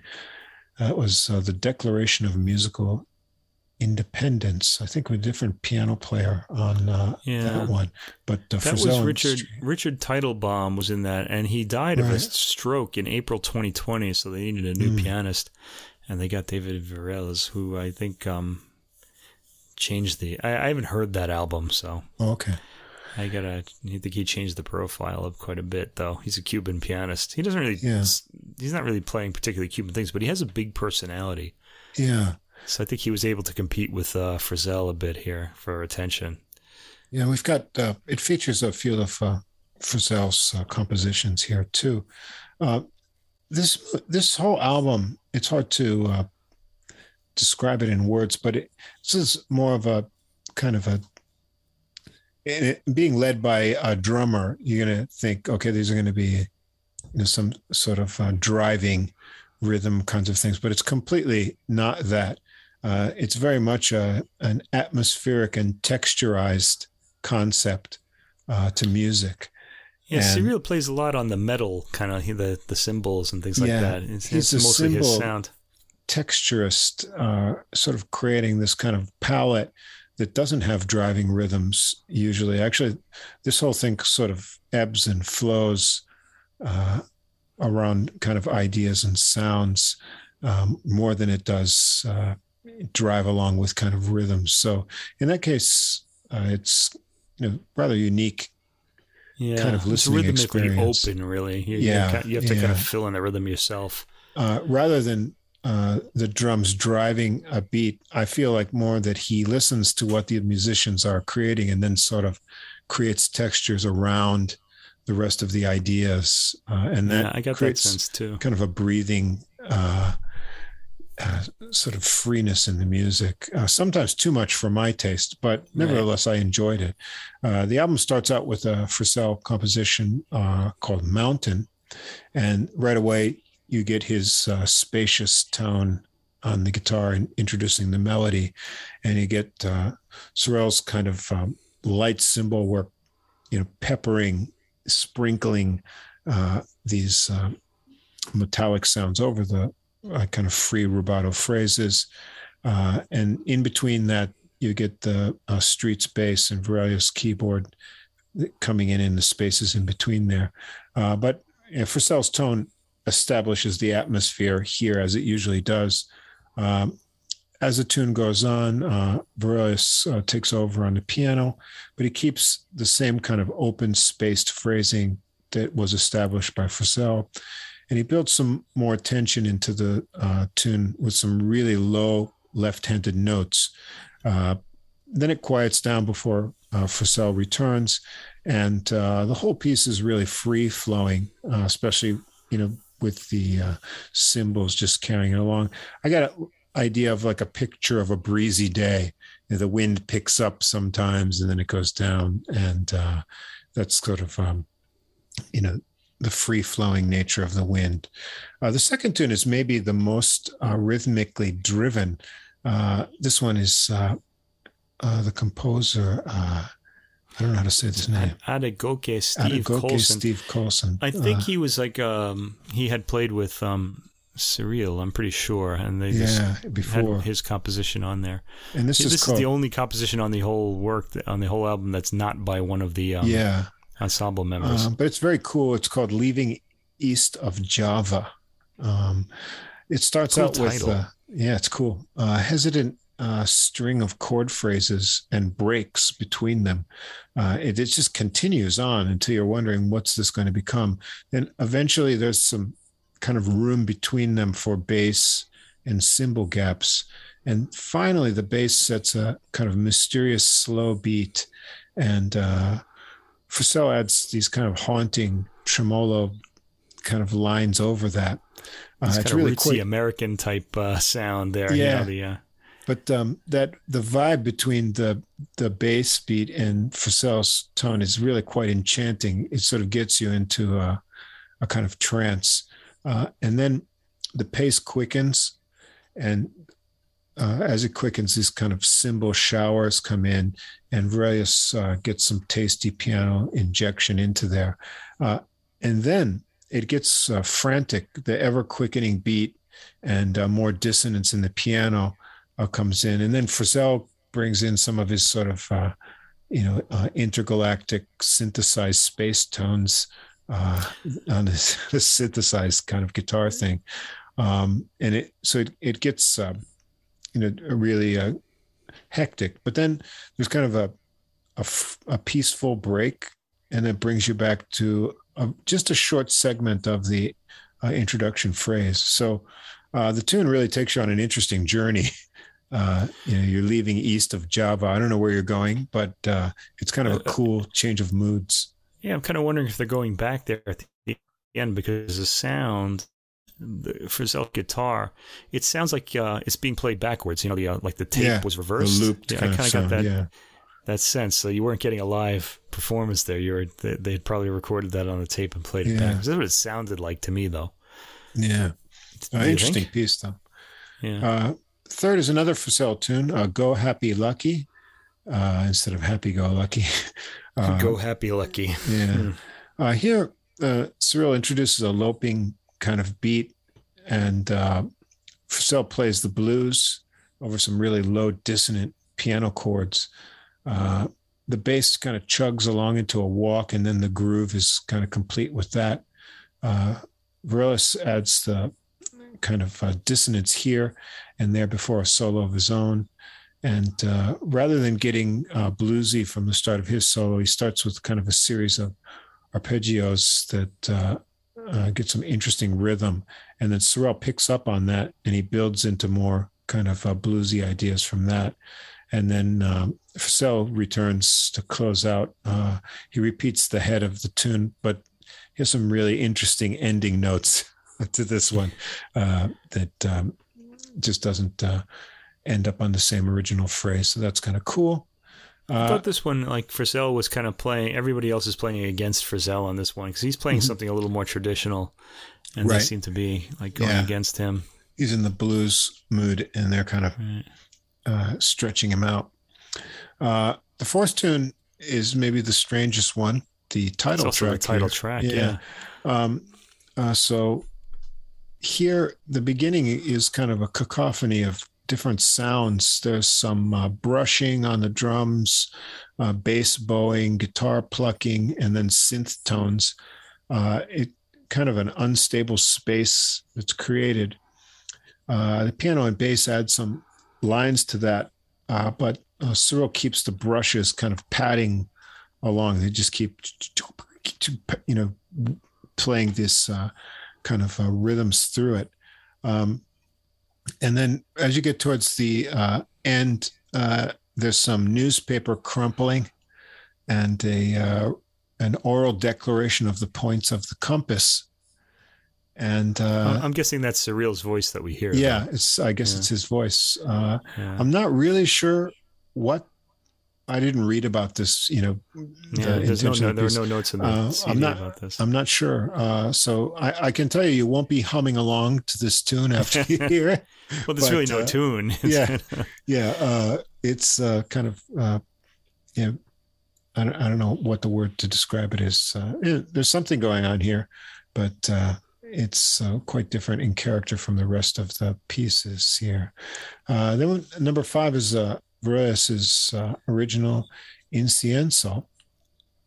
And here, uh, Cyrille starts with a sparse beat that's alternating the uh, with the bass drum, and then uh, Verroes plays some kind of sparse open chords, and then Frisell joins in, and he adds another layer of sound uh, to the piano. When the bass adds kind of a punctuating punctuating phrases but there's still a lot of space in there. So you get a lot of uh, nice rhythmic interplay uh, between the guitar and the piano that develops towards the end of uh, this piece. Um, another kind of unique composition. Then we get another Frisell. Tune number six is Baby. And this is a nice, gentle introduction by Frisell over some synth tones. And then Cyrille adds uh, a lot of nice brushwork as the bass joins in and a free beat uh, carries along. And eventually it develops into kind of a waltz. And there's a lot of nice interplay between uh, the bass and guitar, what's going on with the rhythms with those. And uh, this one I felt is all about Frisell's picture painting. Uh, this is what he does best, I find, with the mix of his tone and spacing. So I felt like, you know, this is him creating a kind of uh, uh, portrait of something in his sound. Uh, then seven, uh, this one's credited to both Cyrille and Virelles, called uh, Dance of the Nuances. Uh, starts out with some soft low tones on the piano and a bowed bass, and that's backed by some stick play here by Cyrille. And then the piano brings in some more sparse phrases uh, higher up. Uh, and Cyrille keeps playing uh, softly over some synthy kinds of sounds. The piano returns, and then it builds to some kind of thundering low phrases. Uh, and uh, another very textured kind of tune. And the last song is uh, another Cyrille original called With You in Mind, which seems to be the title of a poem which uh, Cyrille recites to us at the beginning of the song. And then it uh, comes into the music where uh, the piano starts out kind of gently and uh, very slowly on the melody before being joined by the bass. Uh, and Frisell joins in, and adds uh, cymbals and carries the melody with uh, these thick tones to the end. So at the end of listening to all these, I felt like this recording is really all about um, kind of creating sounds in a space and the textures among them. It's not uh, a traditionally kind of um, you know rhythm uh, driven jazz kind of thing whereas okay this is going to be in 4-4 and this is going to be a waltz or some you know kind of difficult meter and one tune's fast and slow it's not like that at all uh, the the rhythms sort of uh, breathe and develop out of what other ideas are going on. And uh, that's the kind of character. And it's a you know different style of of drumming but i think it takes a lot of um, sort of uh, how can i say uh, understanding between the musicians of you know that kind of creating that kind of space and adjusting to what each other is playing so you get a, a kind of intimate communication and uh, but, but these players have a a strong concept of what's going on. So somehow it works uh, in that framework. So yeah, it's uh, it's an interesting, different sounding uh, type of uh, jazz environment, and it, it's kind of fun to go along. Uh, with even though you might be you know pulled into some places where you're not sure what they're actually trying to do yeah, I was kind of wondering what Cyrille was after on this. I did think though it's mostly it's like when I talk about French composers how they compose to the um the timbre. I kind of got the impression mm. that that's what this record was about. It was about the sounds the instruments made rather than any kind of traditional rhythm or melody or, or something like that. Um, I kind of this this was a bit of a it was it's a tough listen because it's not really what you expect and this is the kind of album I only heard it twice and I really need to hear it more times because the first time I heard it it wasn't what I was kind of expecting from you know a jazz record. So you know you're kind of like there saying, "Oh, I wish this was something else," but uh, you can't do that. You have to kind of just you know I don't know what I could like. You got to open up your mind and say, "Okay, well, what is this record trying to do?" It's a bit of a challenge. Let's uh, think of it that way. It's late night, meditative, and it's a bit disturbing, really. Um, it's um, yeah Okay, atmospheric. It's more of an atmospheric record, yeah. and uh, it takes it's it'll take a bit of uh, listening and thought to really get to its uh, core. I would say. Somehow, I feel that uh, Cyrille's sort of uh, texture kind of based approach and Frisell are like a perfect match, though. Um, mm. that, that, seems to work really well with uh, the way they both approach uh, something, but it, it maybe it goes uh, a bit far in that direction. Like you have to be in the mood for this, but like I say, yeah, a this late is the night, of thing you need to be in the mood for. A late yeah. night lights out where you just want to. Uh, but know, it's not a record you chill it. out to, though. It's uh, no, you have to be focused. It really needs to, to be yeah. listened to. Yeah, it's not a background listening kind of thing. Yeah, it'll grab your attention probably in a way that you don't want if you're listening to it in the background but uh, yeah, it's and, and, also it's yeah, but it's good. It's well, well worth hearing, and um, anything Bill Frisell's on is going to be interesting to me anyway because I just like the whole sound he makes and yeah. his whole kind of musical temperament in general. Well, moving from the one guitar giant of jazz to maybe the uh, most leading player and the name that everyone should recognize is Pat Metheny. Yeah. And uh, this is um, his new live recording, uh, Side Eye, New York City. And that's uh, in parentheses uh, 6.4 in Roman Is that numerals. 6 or V1.4? I yeah, can't really. V1. Dot, it's like a 1. 1V, yeah, uh, 6.4. Yeah. I think it's out of some series of uh, recordings. This is on oh. uh, modern recordings. And uh, this is surprisingly, well, you'll think it's a surprise when you listen to it. Uh, his uh, trio recording, hmm. uh, and I say surprising because the sound is a lot bigger than three people. Uh, hmm. You would uh, assume could create. Uh, it's Marcus Gilmore on drums and keyboardist James Francis. And uh, Metheny is also doing a lot of synth work and orchestrion with guitar. So it it makes this uh, three person group sound like a much larger kind of ensemble, especially due to all the different things that uh, Francis is able to do.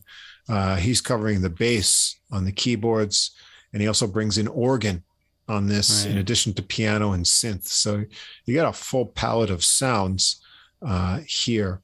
And uh, this is kind of a nice recording if you're familiar with uh, Pat Metheny's uh, music going back to the 70s uh, when he started his uh, solo albums. This sort of covers uh, a lot of older material, and then it also has new things. Uh, so it's sort of a nice capsule of uh, his career uh, yeah, in a live a setting. Track, it's even got a track off his very first album. Right, two two tracks right. actually. Yeah. Oh, really? Two. Uh, okay. so the first track is actually something new, I believe. It's called "It Starts When It Disappears," and it's a 14 minute track. So it starts when when we disappear. Is that, is that right? what it is? It I think when so. we disappear. I guess I should look it up. Uh, let me click on the link. I may have just uh, copied it. Yeah. Which I think is a more interesting title. So I, maybe that's that. it. It starts when we just. That sounds right. Maybe I just copied right. it wrong. Uh, oh well, Presto doesn't have the tracks. Uh, I could go. I'm I'm going to Deezer for this. I just didn't. Yeah, look on our playlist there. Yep, we'll do. Yeah, it starts when we disappear, right? Not it. We. Why did yeah. I put it? Maybe well, it is kind of interesting natural. too. Yeah. um, anyway, um, this tune doesn't disappear for a long time. Uh, it starts with uh, some chords and pulsing synths with some real tight hi hat uh, drumming, and then uh, Metheny comes in for uh, a lot of nice guitar work. And you recognize his tone uh, right away. Yeah, that tone, that 1980s sound. Yeah. I think he had a lot to do with that. You know, it just puts yeah. me right back in that era. Yeah, that I think he even said like yeah. all, um, you know, 90 some percent of modern guitarists are either copying like him or John Scofield. Uh, right. you know, the imprint of that sort of concept of tone uh, was so uh, great uh, with Metheny, what Metheny had done. Uh, and then we get some nice uh, pulsing bass groove uh, that develops uh, into kind of an energized piano solo. And then it changes again. There's a slower bass groove uh, with kind of synthy marimba sounds uh, that uh, come in for a Metheny solo flight that takes off.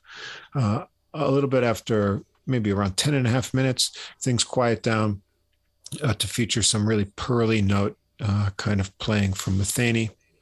And then uh, more slow rock beat develops uh, after some more guitar and it returns to the intro, uh, but with the bass added uh, to it. And then uh, Metheny ends it with a big flourish of notes that really pleases the crowd. he's got an enthusiastic house of people here. so this is, um, you know, a long tune that the rhythm and grooves change quite a few times, so it takes you on a uh, quite a journey to get things started out. Uh, track two is called "Better Days Ahead." It's a nice groove with a bounce to it. Uh, the keyboard bass works in nicely with Metheny's lead sound here, and his solo includes some real tasty bending of notes towards the end. And Francis takes over with a synth solo that has a lot of arching lines uh, in its development. And throughout all of this, uh, Gilmore gives some really tasty and tight drumming. Uh, you know, he's doing a lot of nice rhythmic work through this whole album, but you can really hear some uh, tight things here. And then yeah, Metheny, Metheny's, uh, oh, sorry, I didn't mean to interrupt there, but Metheny's like music seems to require this really propulsive drumming. It's not really yeah. almost like not jazz drumming. It's almost some some sort of fusion sort of. Yeah, there's a lot of subdivisions, uh, right. heavy fusion with like a rock element to it, uh, and uh, that shows up a lot in this tune.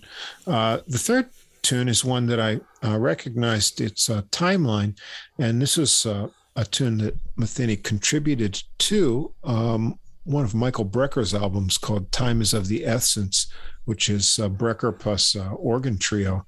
And uh, so here we get uh, Francis switching over to organ, which is cool.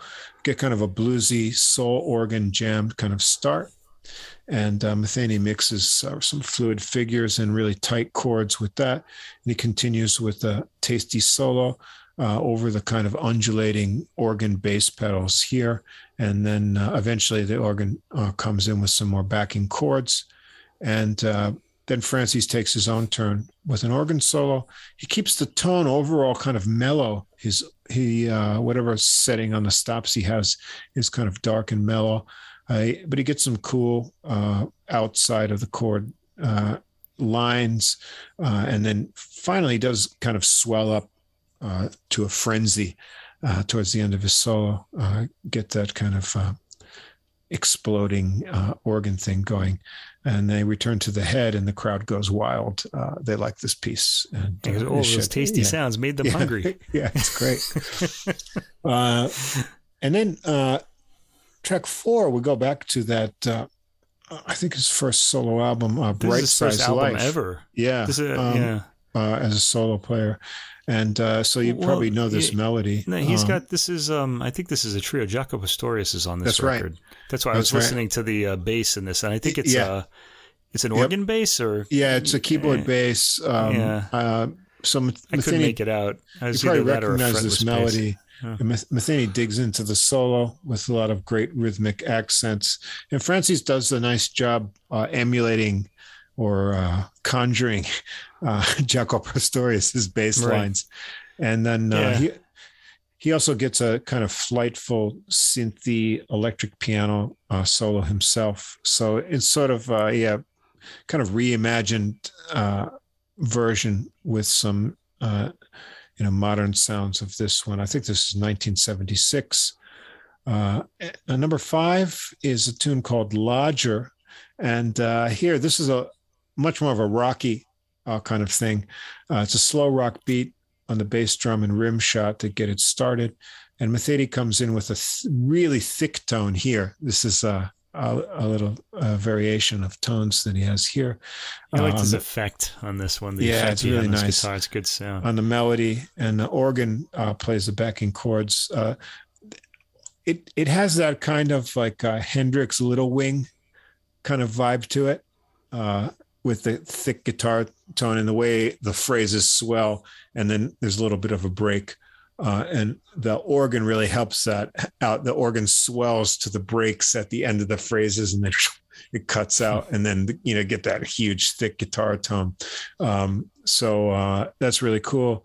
And Metheny adds like these muted notes and trills uh, mixed in with some really hard rocking out here, uh, and he brings it uh, back down uh, nicely to that, uh, you know, the the uh, intro sort of uh, phrases after his really, you know, high energy solo. So the crowd really goes crazy for this one uh, too, because this is the most rocking number on here.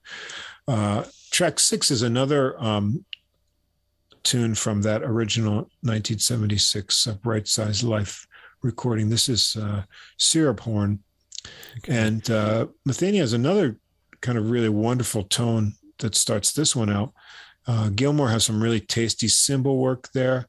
And uh, then behind all of that, uh, Francis has to kind of uh, channel uh, more Jaco kind of bass lines on this, you know, which he does as probably as good as possible on a keyboard. Uh, he gets the, you know, this character and phrasing from the original recording. the slow tempo, and Metheny's kind of wistful lines make a nice relaxing atmosphere, sort of that jazz fusion period uh, in a good way uh, here. Uh, number seven is uh, Ornette Coleman tune uh, called Turnaround. And uh, Metheny recorded it, uh, let's see, I think this was on his album 80, 81 and also again uh, in 1985 on the album Song X, and he did that with Coleman uh, together.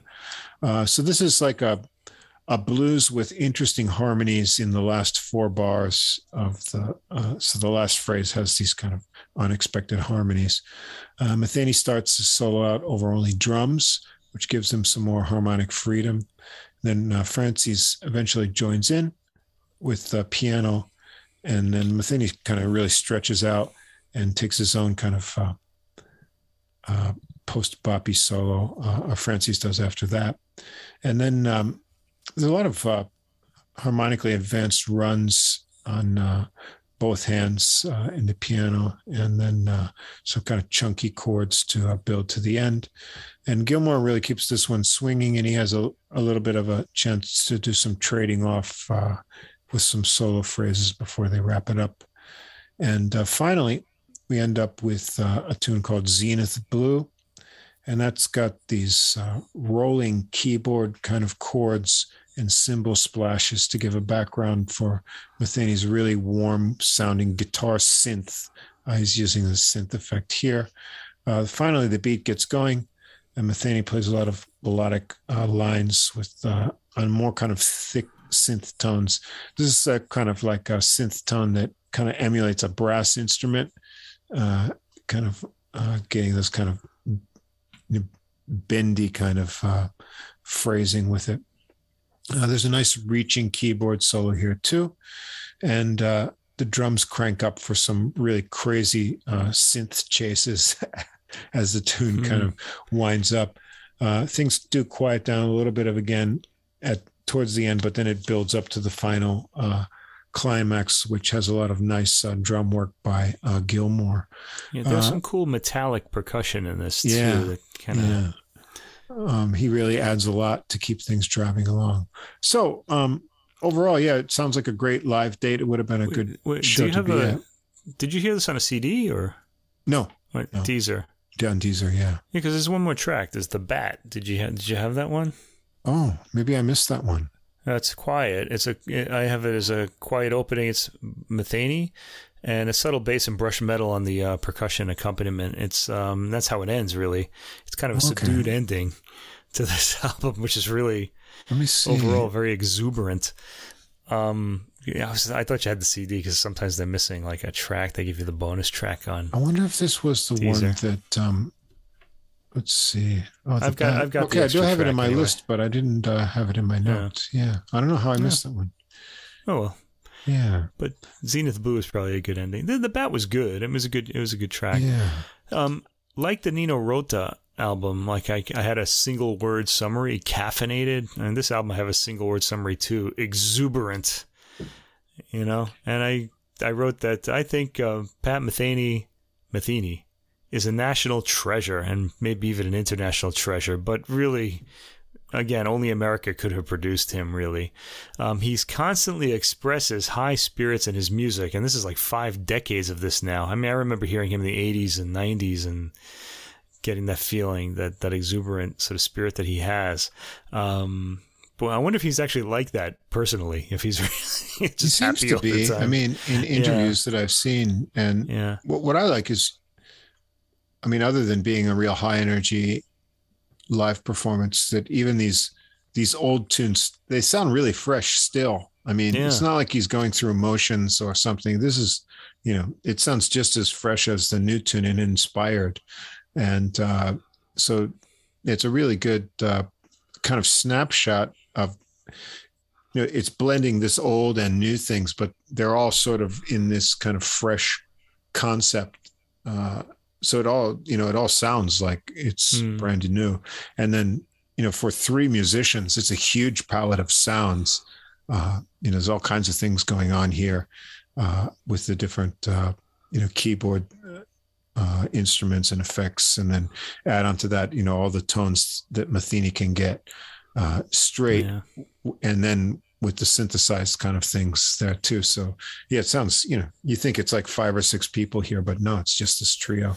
Yeah, and, just the uh, whole exuberant tone of this album. I just enjoyed this immensely. I yeah. really think anyone who's ever heard Metheny, you know, has benefited from the high spirits his music kind of puts out there. It's just uh, fantastic, especially now. you know, these Yeah. rather Yeah. uh, dark times we live in. Definitely listen to this. It'll it'll lift you up. It made me. I was feeling good through this whole Yeah. album. It was really great, and as is often the case when I listen to Pat Metheny. So yeah, and it sounds like the crowd is just you know ripping it really up. Yeah, it. they're having a really good. It sounds like a big crowd too. Yeah, fairly big, especially for a jazz concert. You usually hear these people, these golf claps in the audience. Yeah, yeah, glasses clinking, clinking, glasses. No, this is like a rock concert crowd. Uh, There's probably a lot of Yeah. you know like guitar heads there, and so they're Yeah. uh, yeah they've been amazed and uh, Right. Great Inspired. playing all the way through too, Yeah. and uh, the sound. It's a live performance, and just the sound is all captured beautifully. It's good a recording. Yeah, really good recording, and very present, especially in the drums and the bass. You really Mm-hmm. hear details, especially in the percussion and the drums. Really, highly recommended if you like Pat Metheny. It's it's kind of a little retrospective of his career, but high spirits all the way through. Okay, and as I like to do, um, I like to mix things in because I always want to hear something new, and uh, I want listeners to get some new ideas too. Because everyone knows Pat Metheny, and probably most people know Bill Frisell by now. But uh, Charlie Ballantine, Ballantyne, you probably don't know, but you should. And uh, Hmm. so we've got a another uh, recording to round things out here, and this is uh, Reflections, Introspection, the music of Thelonious Monk on the Green Mind label. Green Mind. Yeah, I don't know what that is. Excuse me, but uh, young guitarist Charlie Ballantine, uh, and he's from Indianapolis. Uh, he's got an interesting catalog so far, and a really kind of interesting sound to me in what it is. Uh, in 2018, he recorded an album uh, called "Life Is Brief," the music of Bob Dylan. So it's uh, a recording of Bob Dylan's tunes, uh, which I've only listened to a couple of tracks of, but I'm definitely going to check out. And yeah, last, so am I. Now that you mentioned it, yeah, I didn't even know about it. and last year uh, he recorded an album called Vonnegut, uh, inspired by the writing, the not music writing, but the uh, novel writing of Kurt Vonnegut. And so you kind of wonder uh, what kind of tunes would result from that. I haven't listened to that uh, yet, but I'm going to check. I gotta that say, I like too. his influences, including here. you know. Yeah. Um, and uh, so here he's uh, doing uh, all Thelonious Monk tunes. And I have to say that, um, you know, when you, of course, lots of musicians have recorded uh, Thelonious Monk, uh, but it's not as if he's uh, emulating Monk's piano style uh, on guitar. Uh, he very much has his own guitar style, which I'll talk about in a moment. But uh, he's just using these, uh, you know, compositions of Monk to uh, as a basis uh, to play through and uh, improvise over, and then his own kind of guitar concept for me is kind of an interesting tonal approach and kind of almost to me a juxtaposition over jazz because he is a you know very accomplished jazz soloist and player but when you hear his guitar tone uh, with like kind of tremolo and uh, kind of this um, deep effect on the tone it's almost something you're going to expect from like a uh, kind of uh, surf guitar or 60s guitar kind of sound uh, it doesn't have that, you know, kind of pure hollow body kind of tone that you might expect from jazz guitar. So he has like a lot of uh, kind of crunchy uh, chord sounds and things uh, that you might expect more in sort of a, a, rock kind of sound. But his concept is very jazzy. And uh, so I, I, think that uh, unique kind of tonal quality of his instrument makes this kind of interesting. And uh, here uh, he's joined uh, by a saxophone player, uh, Amanda Gardier, and uh, she is the instructor of jazz saxophone at Ball State University, also in Indiana. So we with this kind of Midwest thing going here, she joins in about midway through the album uh, to the end, uh, which we'll see when we look at each of the tracks. We've got Chris Parker on drums and Jesse Whitman on bass and uh, Cassius Goens the third on drums. And I do have to say, this album has some really thick bass coming out of that. I, I sure was playing this. It was vibrating things on my shelves when I was playing it, and that doesn't happen a lot with acoustic bass. But it's really, uh, you know, sometimes on recordings, I think they use sort of a, a high pass filter, and uh, the the very lowest tones on the bass are sort of cut out. But I think everything is here, so that real extreme. Uh, low frequency range is all in here and uh, it will uh, move some objects if you listen to this on big speakers uh, you gotta wonder if cool. this you gotta wonder if this rec- this album is on vinyl because they'd have to i think it would jump the needle right would jump the, the needle tracks, yeah, yeah. the bass can't well, they could yeah. kind of put the bass on the side of the groove or something like that. But yeah, this sounds. Um... Yeah. Anyway, if you're familiar with uh, Monk's compositions, uh, you've you'll probably know uh, most of these from his own recordings, and then of course everyone else uh, in the jazz world has recorded them for years. Uh, we start out with uh, reflections, and uh here you get a nice sense of Ballantine's kind of thick, nostalgic guitar tone here, and uh this one begins with a loping kind of swing. Uh, Whitman's bass fills in really nicely, uh, and that heavy bass will come through here. Uh, Ballantine's solo lines are really relaxed and melodic, and uh, as we see uh, through the rest of the tunes, he can kind of effortlessly mix in some nice strumming uh, with his solo lines. So there's no need for another accompaniment. You don't need he doesn't need a rhythm guitar or piano. He's always outlining the melodies, and when he decides to take a break, he can switch effortlessly to giving you uh, those chords, and so everything sort of fills in in your mind uh, the picture of the tune. And I also liked uh, right away from this tune that he can alter his articulation and tone on certain phrases. Uh, so almost like with a voice, uh, he seems to have control with his touch uh, to change the tone to match what idea he's expressing. Um, second track is uh, Bemsha Swing. Uh, this one is really a hypnotic. You know, you've got these two kind of alternating chords that get these kind of modal scales over them. The drum intro is joined by a, the mesmerizing bass line. And uh, plays around on these scales a little bit before the mysterious melody comes out. Uh, his articulation sometimes staccato, and these fluid repeated figures in his solo are really cool. And uh, there's some really nice drum filling over the riffing at the end. Uh, so atmospheric uh, and uh, nicely executed. Uh, track three is off minor, and this develops into a light swing after the guitar intro. Uh, Ballantine's solo here is a mix of kind of fluid boppy lines, and then again his strummed chords, uh, which he's able to put in there too. Um, Whitman takes a bass solo, uh, and Ballantine lays out for a bit uh, before coming in for some backing there, and then they trade off some lines uh, with drumming by Parker before they head back to the melody. Uh, four is uh, "Ugly Beauty," nice title.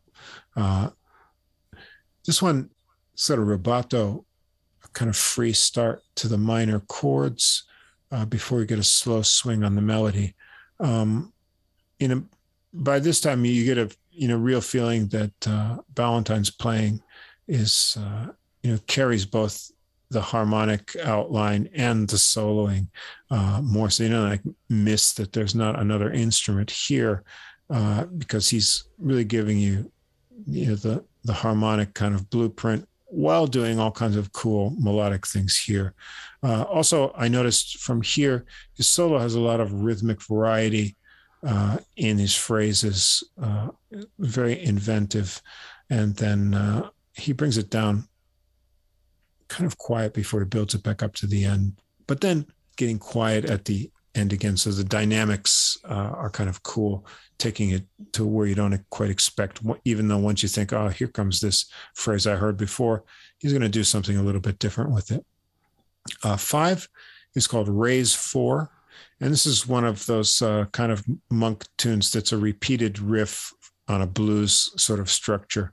And uh, Ballantine mixes boppy and bluesy lines uh, with these really kind of crunchy, distorted chords Uh, and then uh, Whitman's bass solo has some interesting lines uh, harmonically. Mean, they all resolve really uh, nicely. So uh, it was kind of a fun uh, tune on a monk style. six is an alternate take of Bemsha Swing.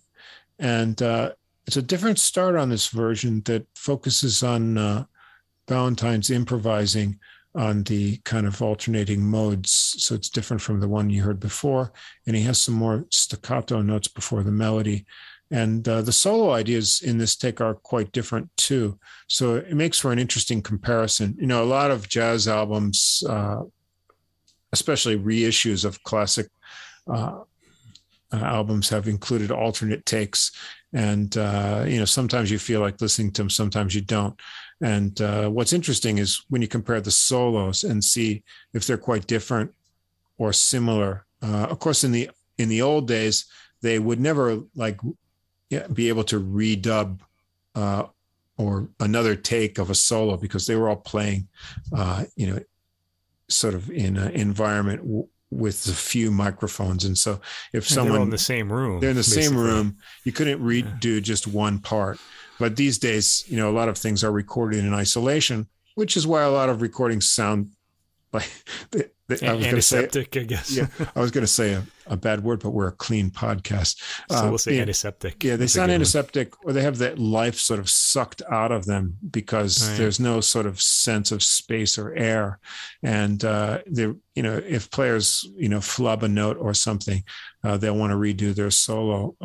A lot of you know the old Riverside or Blue Note albums are great because there are flub things and mistakes, but it's how the players work out of that, and uh, you know they take um, a mistake and turn it into you know an invention yeah, of something.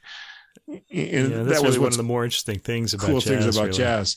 Yeah. Um, so out of that, my point is that when there's an alternate take, you can get an idea if the the soloist had it already kind of set up solo and when they do it again they're going to follow that same structure. Or if they're sort of you know going on in the feeling of the moment and they come up with something completely different. And so this this track here i, I thought the solos are uh, quite different from the the other alternate take uh, and so I just want to say that the um, this this whole idea of having like perfection on recordings now you can kind of fix all the mistakes. I think it kind of sort of maybe hurts us even as listeners. Like you don't really get the sense that a mistake can be like a pathway to something new. I think people are kind of losing that um, sort of sense that you know if if you make a mistake, it could be it could be opening a door that you wouldn't have um, kind of realized right. was there. You know, um, so it's it's nice to have that happen in art and then see how people handle it. You know, I like that a I lot. Think it kind of plays into our lives as well. You know, as a trumpet player, two of my favorite uh, players were uh, Lee Morgan and Freddie Hubbard, and uh, well, they have different styles in the hard bop idiom. They were both really adventurous and fearless, and um, you know they would take huge chances with these difficult lines. And you know, on trumpet, uh, especially it's a very physical instrument that depends on your delicate you know lip embouchure. And you have good days and you have bad days. And sometimes you got to record on a day when your lips you know your chops might not be up to snuff but you know if there it is you're in the studio. And uh, what i liked about both of those uh, players is they both took you know incredible chances a lot. And sometimes they would you know sort of uh, well as we would say you know paint yourself into a corner, they would blow themselves into this kind of corner. And sometimes, you know, things wouldn't uh, come out quite as planned. And then how they worked out of that musically was always interesting to me, you know, because as yeah. a, you know, as a trumpet player, I could listen to say, oh, that wasn't supposed to happen. But what he did after that was really cool. Uh, and I think, you know, that was a mark of a really good uh, improviser to take you know an unexpected direction or even among the musicians on those albums someone else in the band would play something that wasn't planned or react in a different way and then what do you do in response to that uh, right. i think those sort of problems in the resolution was a really interesting part of uh, sort of unaltered recordings, you know, that were, you know, like a real conversation between people where things can, you know, go in strange directions. Yeah, usually those are the most exciting um, time, you know, parts of music. yeah. Anyway, that's the whole point of, you know, I think the purpose or having an interest in alternate takes of uh, tunes if there's something mm. different that was going on. And I thought this one was kind of interesting to compare. Anyway, back to the program. Number seven, uh, Pannonica uh, solo. So this is uh, just a short solo guitar version. Uh, and uh, it really highlights Ballantine's tone and his touch with the chords. Uh, so a nice kind of interlude here. And uh, from this point on, after this little interlude, uh, we're on track eight, uh, Brilliant Corners, uh, the famous Monk album. And so here's when uh, Amanda Gardier comes in uh, for the duration of the album and adds sax right. into here. Yeah, it's a nice little. Um, it's it's it's yeah. After seven tracks of the guitar trio, it's nice to hear this um, yeah. new sound. Yeah, and, and thought, he's a really good soloist. He's got a really lot, a lot of interesting ideas. I was really right. riveted by him. But uh, this kind of adding the sax in, especially on this tune, because uh, this is a famous recording on this album that had uh, uh both saxophonists, uh, altoist Ernie Henry and then uh, Sonny Rollins on tenor.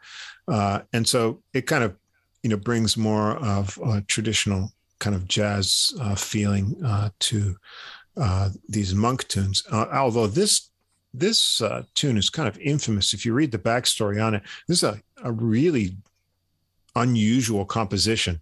Uh, it's got like uh, an eight bar A section and a seven bar B section, and then another modified kind of seven bar A section. It goes into double time, and then there's like this uh, uh, double time theme in the second course and with these weird accents. And supposedly, when they recorded this originally, it took like, you know, more than 20 takes to get it right. And it caused some fighting among the musicians in the studio. You mean the uh, original recording? The original recording Monk, with Monk. Yeah. And uh, right. I guess there was some conflict with uh, the alto player, uh, Ernie Henry. Uh, it's one of those kind of jazz legend stories. But here, um, they don't have any problem with this uh, kind of unusual structure, and we get some nice uh, solos uh, over the complex uh, structure uh, that get some nice creativity from both Ballantine and uh, Gardier. so, yeah, if you haven't never heard this original album, "Brilliant Corners," it's one you should have in your jazz collection. Right. number nine is Green Chimneys. Nice title. I don't know mm. what he was thinking yeah. of there. I but, gotta say, uh, he's he's choosing a lot of these more obscure monk tunes for this yeah. album. There aren't any of the really big, kind of really familiar. I think most of them come from ones. this kind of blue note period. Um, okay. And so the sax uh, is on this one, and uh, as well, and a kind of funky feel develops over the repeated riff of this tune. Um, Ballantine plays a real bluesy solo over the tight bass and drum groove. Uh, and he adds some really angry chords and double stops on this one. Uh, and then uh, Gardier on her own solo here, she gets out a, a, bit more in the harmonic extensions of the chords in her solo uh, on this one compared to the uh, Ballantine's bluesy uh, focus. 10 is uh, introspection. the sax, sax starts out on this one, carries the melody. sometimes the guitar joins in in unison on parts, uh, sometimes not. And then uh, Gardier carries on into a solo of her own, and then Ballantine. Uh, there's some really nice bouncy bass work on this one. Um, I, I, like the feel that he gets in it. It sort of feeds the the solos here uh, with the um, uh, the rhythmic accents, and the soloists can't help but kind of incorporate that uh, in there. So I, I, like that sort of influence the bass gives here. And then uh, Whitman takes his own solo here. It's got some really cool triplets and some double string, uh, you know, sort of intervals on this one here. So a little bass spotlight there. Uh, 11 is Evidence. Uh, broken syncopated melody notes uh, of the sax and guitar are played off over the kind of constant bass line. Um, Ballantine solos and the bass drops out just so he's just over the drums for a while, so he gets some more freedom. Uh, and his jazzy lines really navigate the chords uh, with a cool swing. And he ends up the solo with some really kind of crunchy, somewhat Hmm. distorted chords. I like how he does that sometimes. You know, uh, he he he gets to the end and then he'll just do sort of a strumming kind of solo thing, uh, and then uh, his uh, solo gets some edge uh, over the lower tones uh, right before the end of this. So that's kind of cool. Yeah, I liked him alone with the drums. That was like a surprising new sound. We this Yeah. is a very long album, Yeah, so you 15 want you want to hear a bit of variety. Yeah. 15 tracks, it's an hour and 20 minutes, Yeah. and you want to hear a bit of variety in the sound just to keep you going. Right. Yeah. So that was cool. Uh, 12, Ask Me Now. This one starts with the sax solo figure and intro, then, and then uh, everyone comes in and it gets kind of a loping swing feel. Uh, you'll probably n- recognize this uh, monk ballad. It's been played a lot. It's really pretty. Um, uh, then Gardier carries through the familiar melody. Uh, really nice, pretty approach to that. Ballantine adds some kind of really tasty staccato notes uh, to fill in uh, while he's also playing the chords. Uh, and she continues on a really long solo here. It's relaxed, uh, matches the mood of this ballad, and uh, you know the way she develops it is uh, uh, measured out uh, in a kind of a mature uh, development. Uh, she doesn't play it out uh, before the climax, so it keeps your interest in the solo. Uh, then Ballantine's solo here is kind of in contrast. Uh, he's got a lot of really fluid 16th note lines uh, in here, and then he gets these kind of crunchy strums uh, too. So I liked the different approach to this tune. The the sax is really uh, ballady and relaxed, but uh, Valentine has got a lot of fast ideas that he works in, uh, and then with the strum work in contrast is nice. Uh, 13's this one's another uh, pretty well known one, uh, Monk's Dream. Uh, sex and uh, guitar double up on the melody with this one, is, but the sex takes the middle phrase uh, in uh, the melody section. Gardier has a swinging solo, and Ballantine ends his solo with chords, but then he gets some kind of puckish single notes from the melody that he sort of kind of I don't know. He really hammers those single notes out. Um, like, do you remember this melody? And then you know the melody comes in. He doesn't play them in the same exact rhythm as the melody. So it's kind of an interesting way to uh, end your solo uh, Hmm. rather than uh, start it out that way. Uh, 14 uh, is another alternate take, uh, Brilliant Corners. Uh, the intro is a little bit different. Uh, by this time, I was an, over an hour into the album, so I didn't go back and compare the solos on this was, one. getting, I was Yeah. getting a bit tired by the end of this. Yeah. It's very long. Uh, you can said. do that if you want, but the intro Yeah. is is uh, slightly uh, altered too, um, but might be worth some time comparing the uh, solo there. And uh, then we get a, little bit different ending. Uh, 15, uh, a- monk ballad, but this is just a short version of it. Uh, Let's Cool One. Hmm. And it's just a short solo guitar, uh, very rubato interpretation. Um, but Ballantine here uses a lot of staccato notes, uh, and uh, you can really enjoy his tone uh, here, with there's nothing else uh, getting in the way of it. Uh, when you get to the end, though, uh, you'll think it's pretty, but you really want the last note to uh, bend down and resolve, but it's it's not going to happen. Uh, So you get this sort of uh, uh, interesting ending on uh, uh, kind of tone that's out there, um, but uh, that's kind of uh, you know make you want to listen to the whole album again, maybe. So yeah, I, I really enjoyed this. Um, he doesn't uh, approach monk tunes by trying to use uh, kind of chords or phrasings on guitar like monk would on the piano. Uh, so he just adapts his own style to these compositions. Uh, he has that kind of nostalgic, thick guitar tone uh, that you might more expect from s- sort of a, a more rock kind of element. Um, but he does have really great jazz chops and inventive solo ideas. Uh, so that makes him not sound like most other uh, uh, jazz uh, guitarists today. His style mixes a lot of chords with his lines, uh, but also his uh, phrases have a lot of rhythmic variety. Uh, you know, he's throw in triplets, sixteenth note figures, uh, kind of odd rhythms with space. Uh, so I felt like he's always uh, coming up with something new in his lines to keep me interested. So I found him to be an interesting player, and uh, you know, with his concept taking on an all monk uh, disc, I thought that was kind of an interesting choice. So now I really want to go back. Uh, I listened to a couple tracks from the Dylan songs. I want to listen to that, and I really I'd want like to see hear that as well. Yeah, I really want to see what what kind of musical instru- inspiration he draws out of Vonnegut uh, and see what Mm. those tunes are like too. So, yeah, a young guitarist with an interesting concept and tone, uh, really good chops, and he seems to be uh, inspired to play a lot of different material. Uh, so he'll be someone to watch, and hopefully he gets some uh, recognition uh, in the big field of uh, jazz guitarists out there. Yeah, this is an album. It's long, like I said, and I kind of wish I had more time to hear it because this would have uh, benefited from repeated listenings, especially you know, just to like like you said to compare the tracks. I'm thinking we should start a podcast, uh, music from a year ago. So it's all music we've listened to for an entire year, and then we could Yeah. kind of really describe it. Maybe someone else out there will want to do that podcast. You know, music we listened to last year. Um, It's probably yeah, I like this. like. Yeah. Yeah, right. I like this a lot.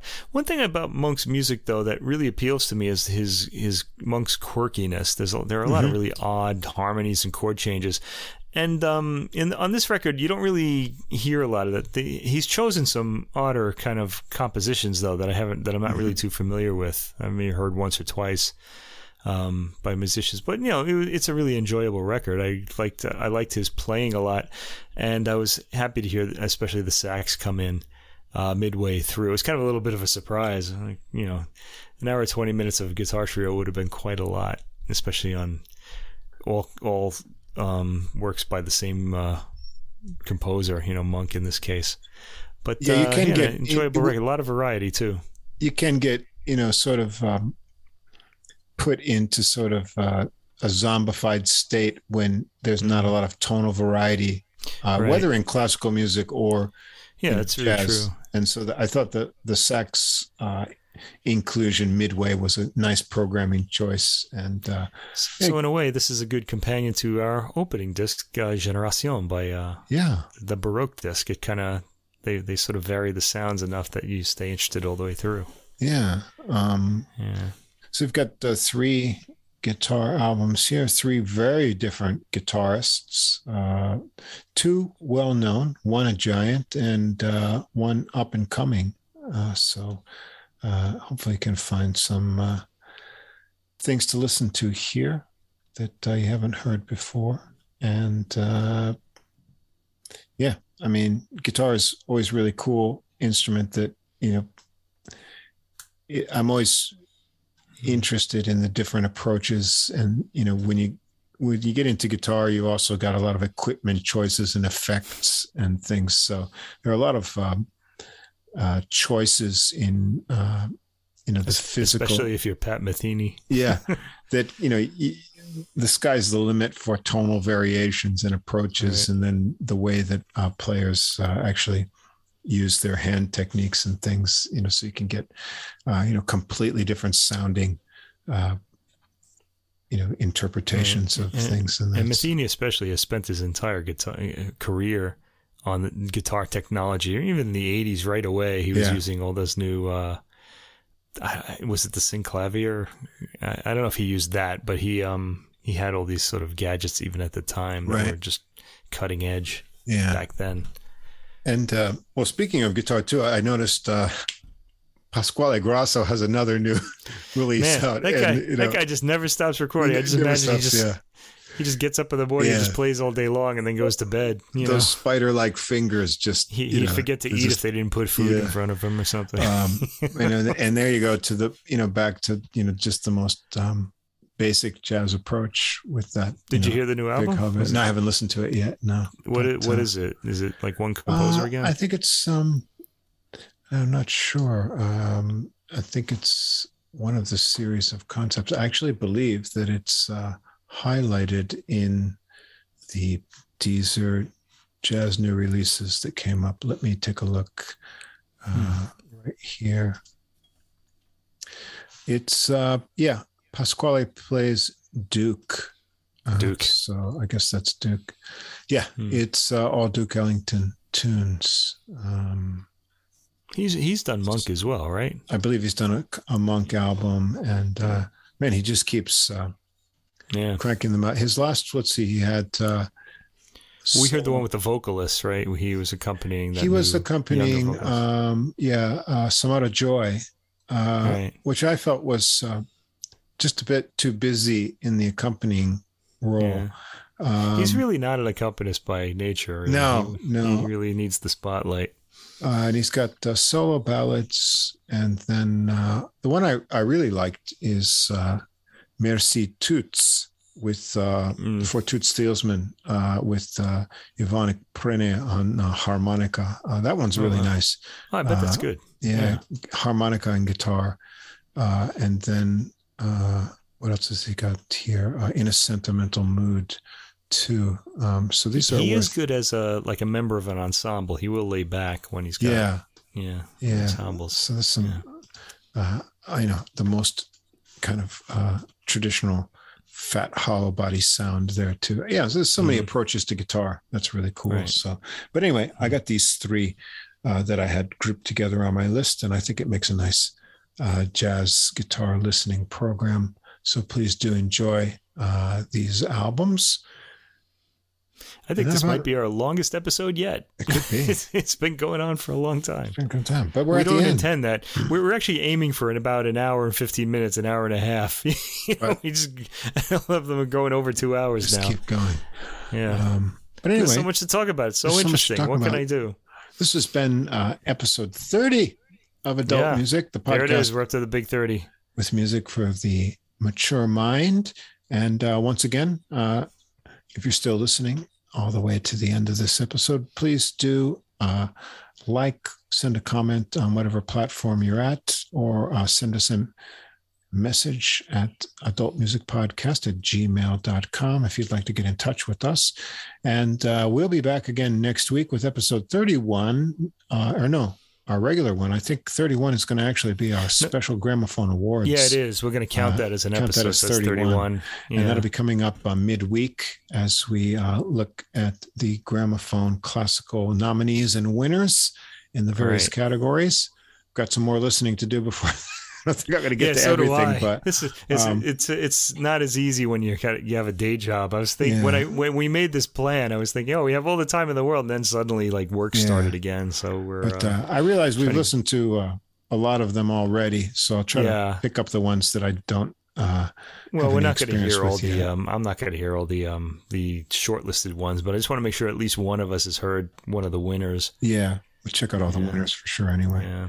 And uh, so that'll be coming still up. there's still two I need to listen that that I absolutely need to listen to, and I really would like to hear a lot more. But That'll be coming up on uh, Wednesday. We'll record that here, so you'll get that uh, maybe Thursday. Uh, in well, North if you're in the America. If you're in the, if you're in the United States, you'll get it Wednesday evening yeah, Wednesday evening, Hmm. and uh, so Wednesday night, really. look for that. And uh, then Mm. we'll be back with our regular uh, weekly episode next week. And uh, so, So you get a Uh, two for this week. two for this week. Yeah.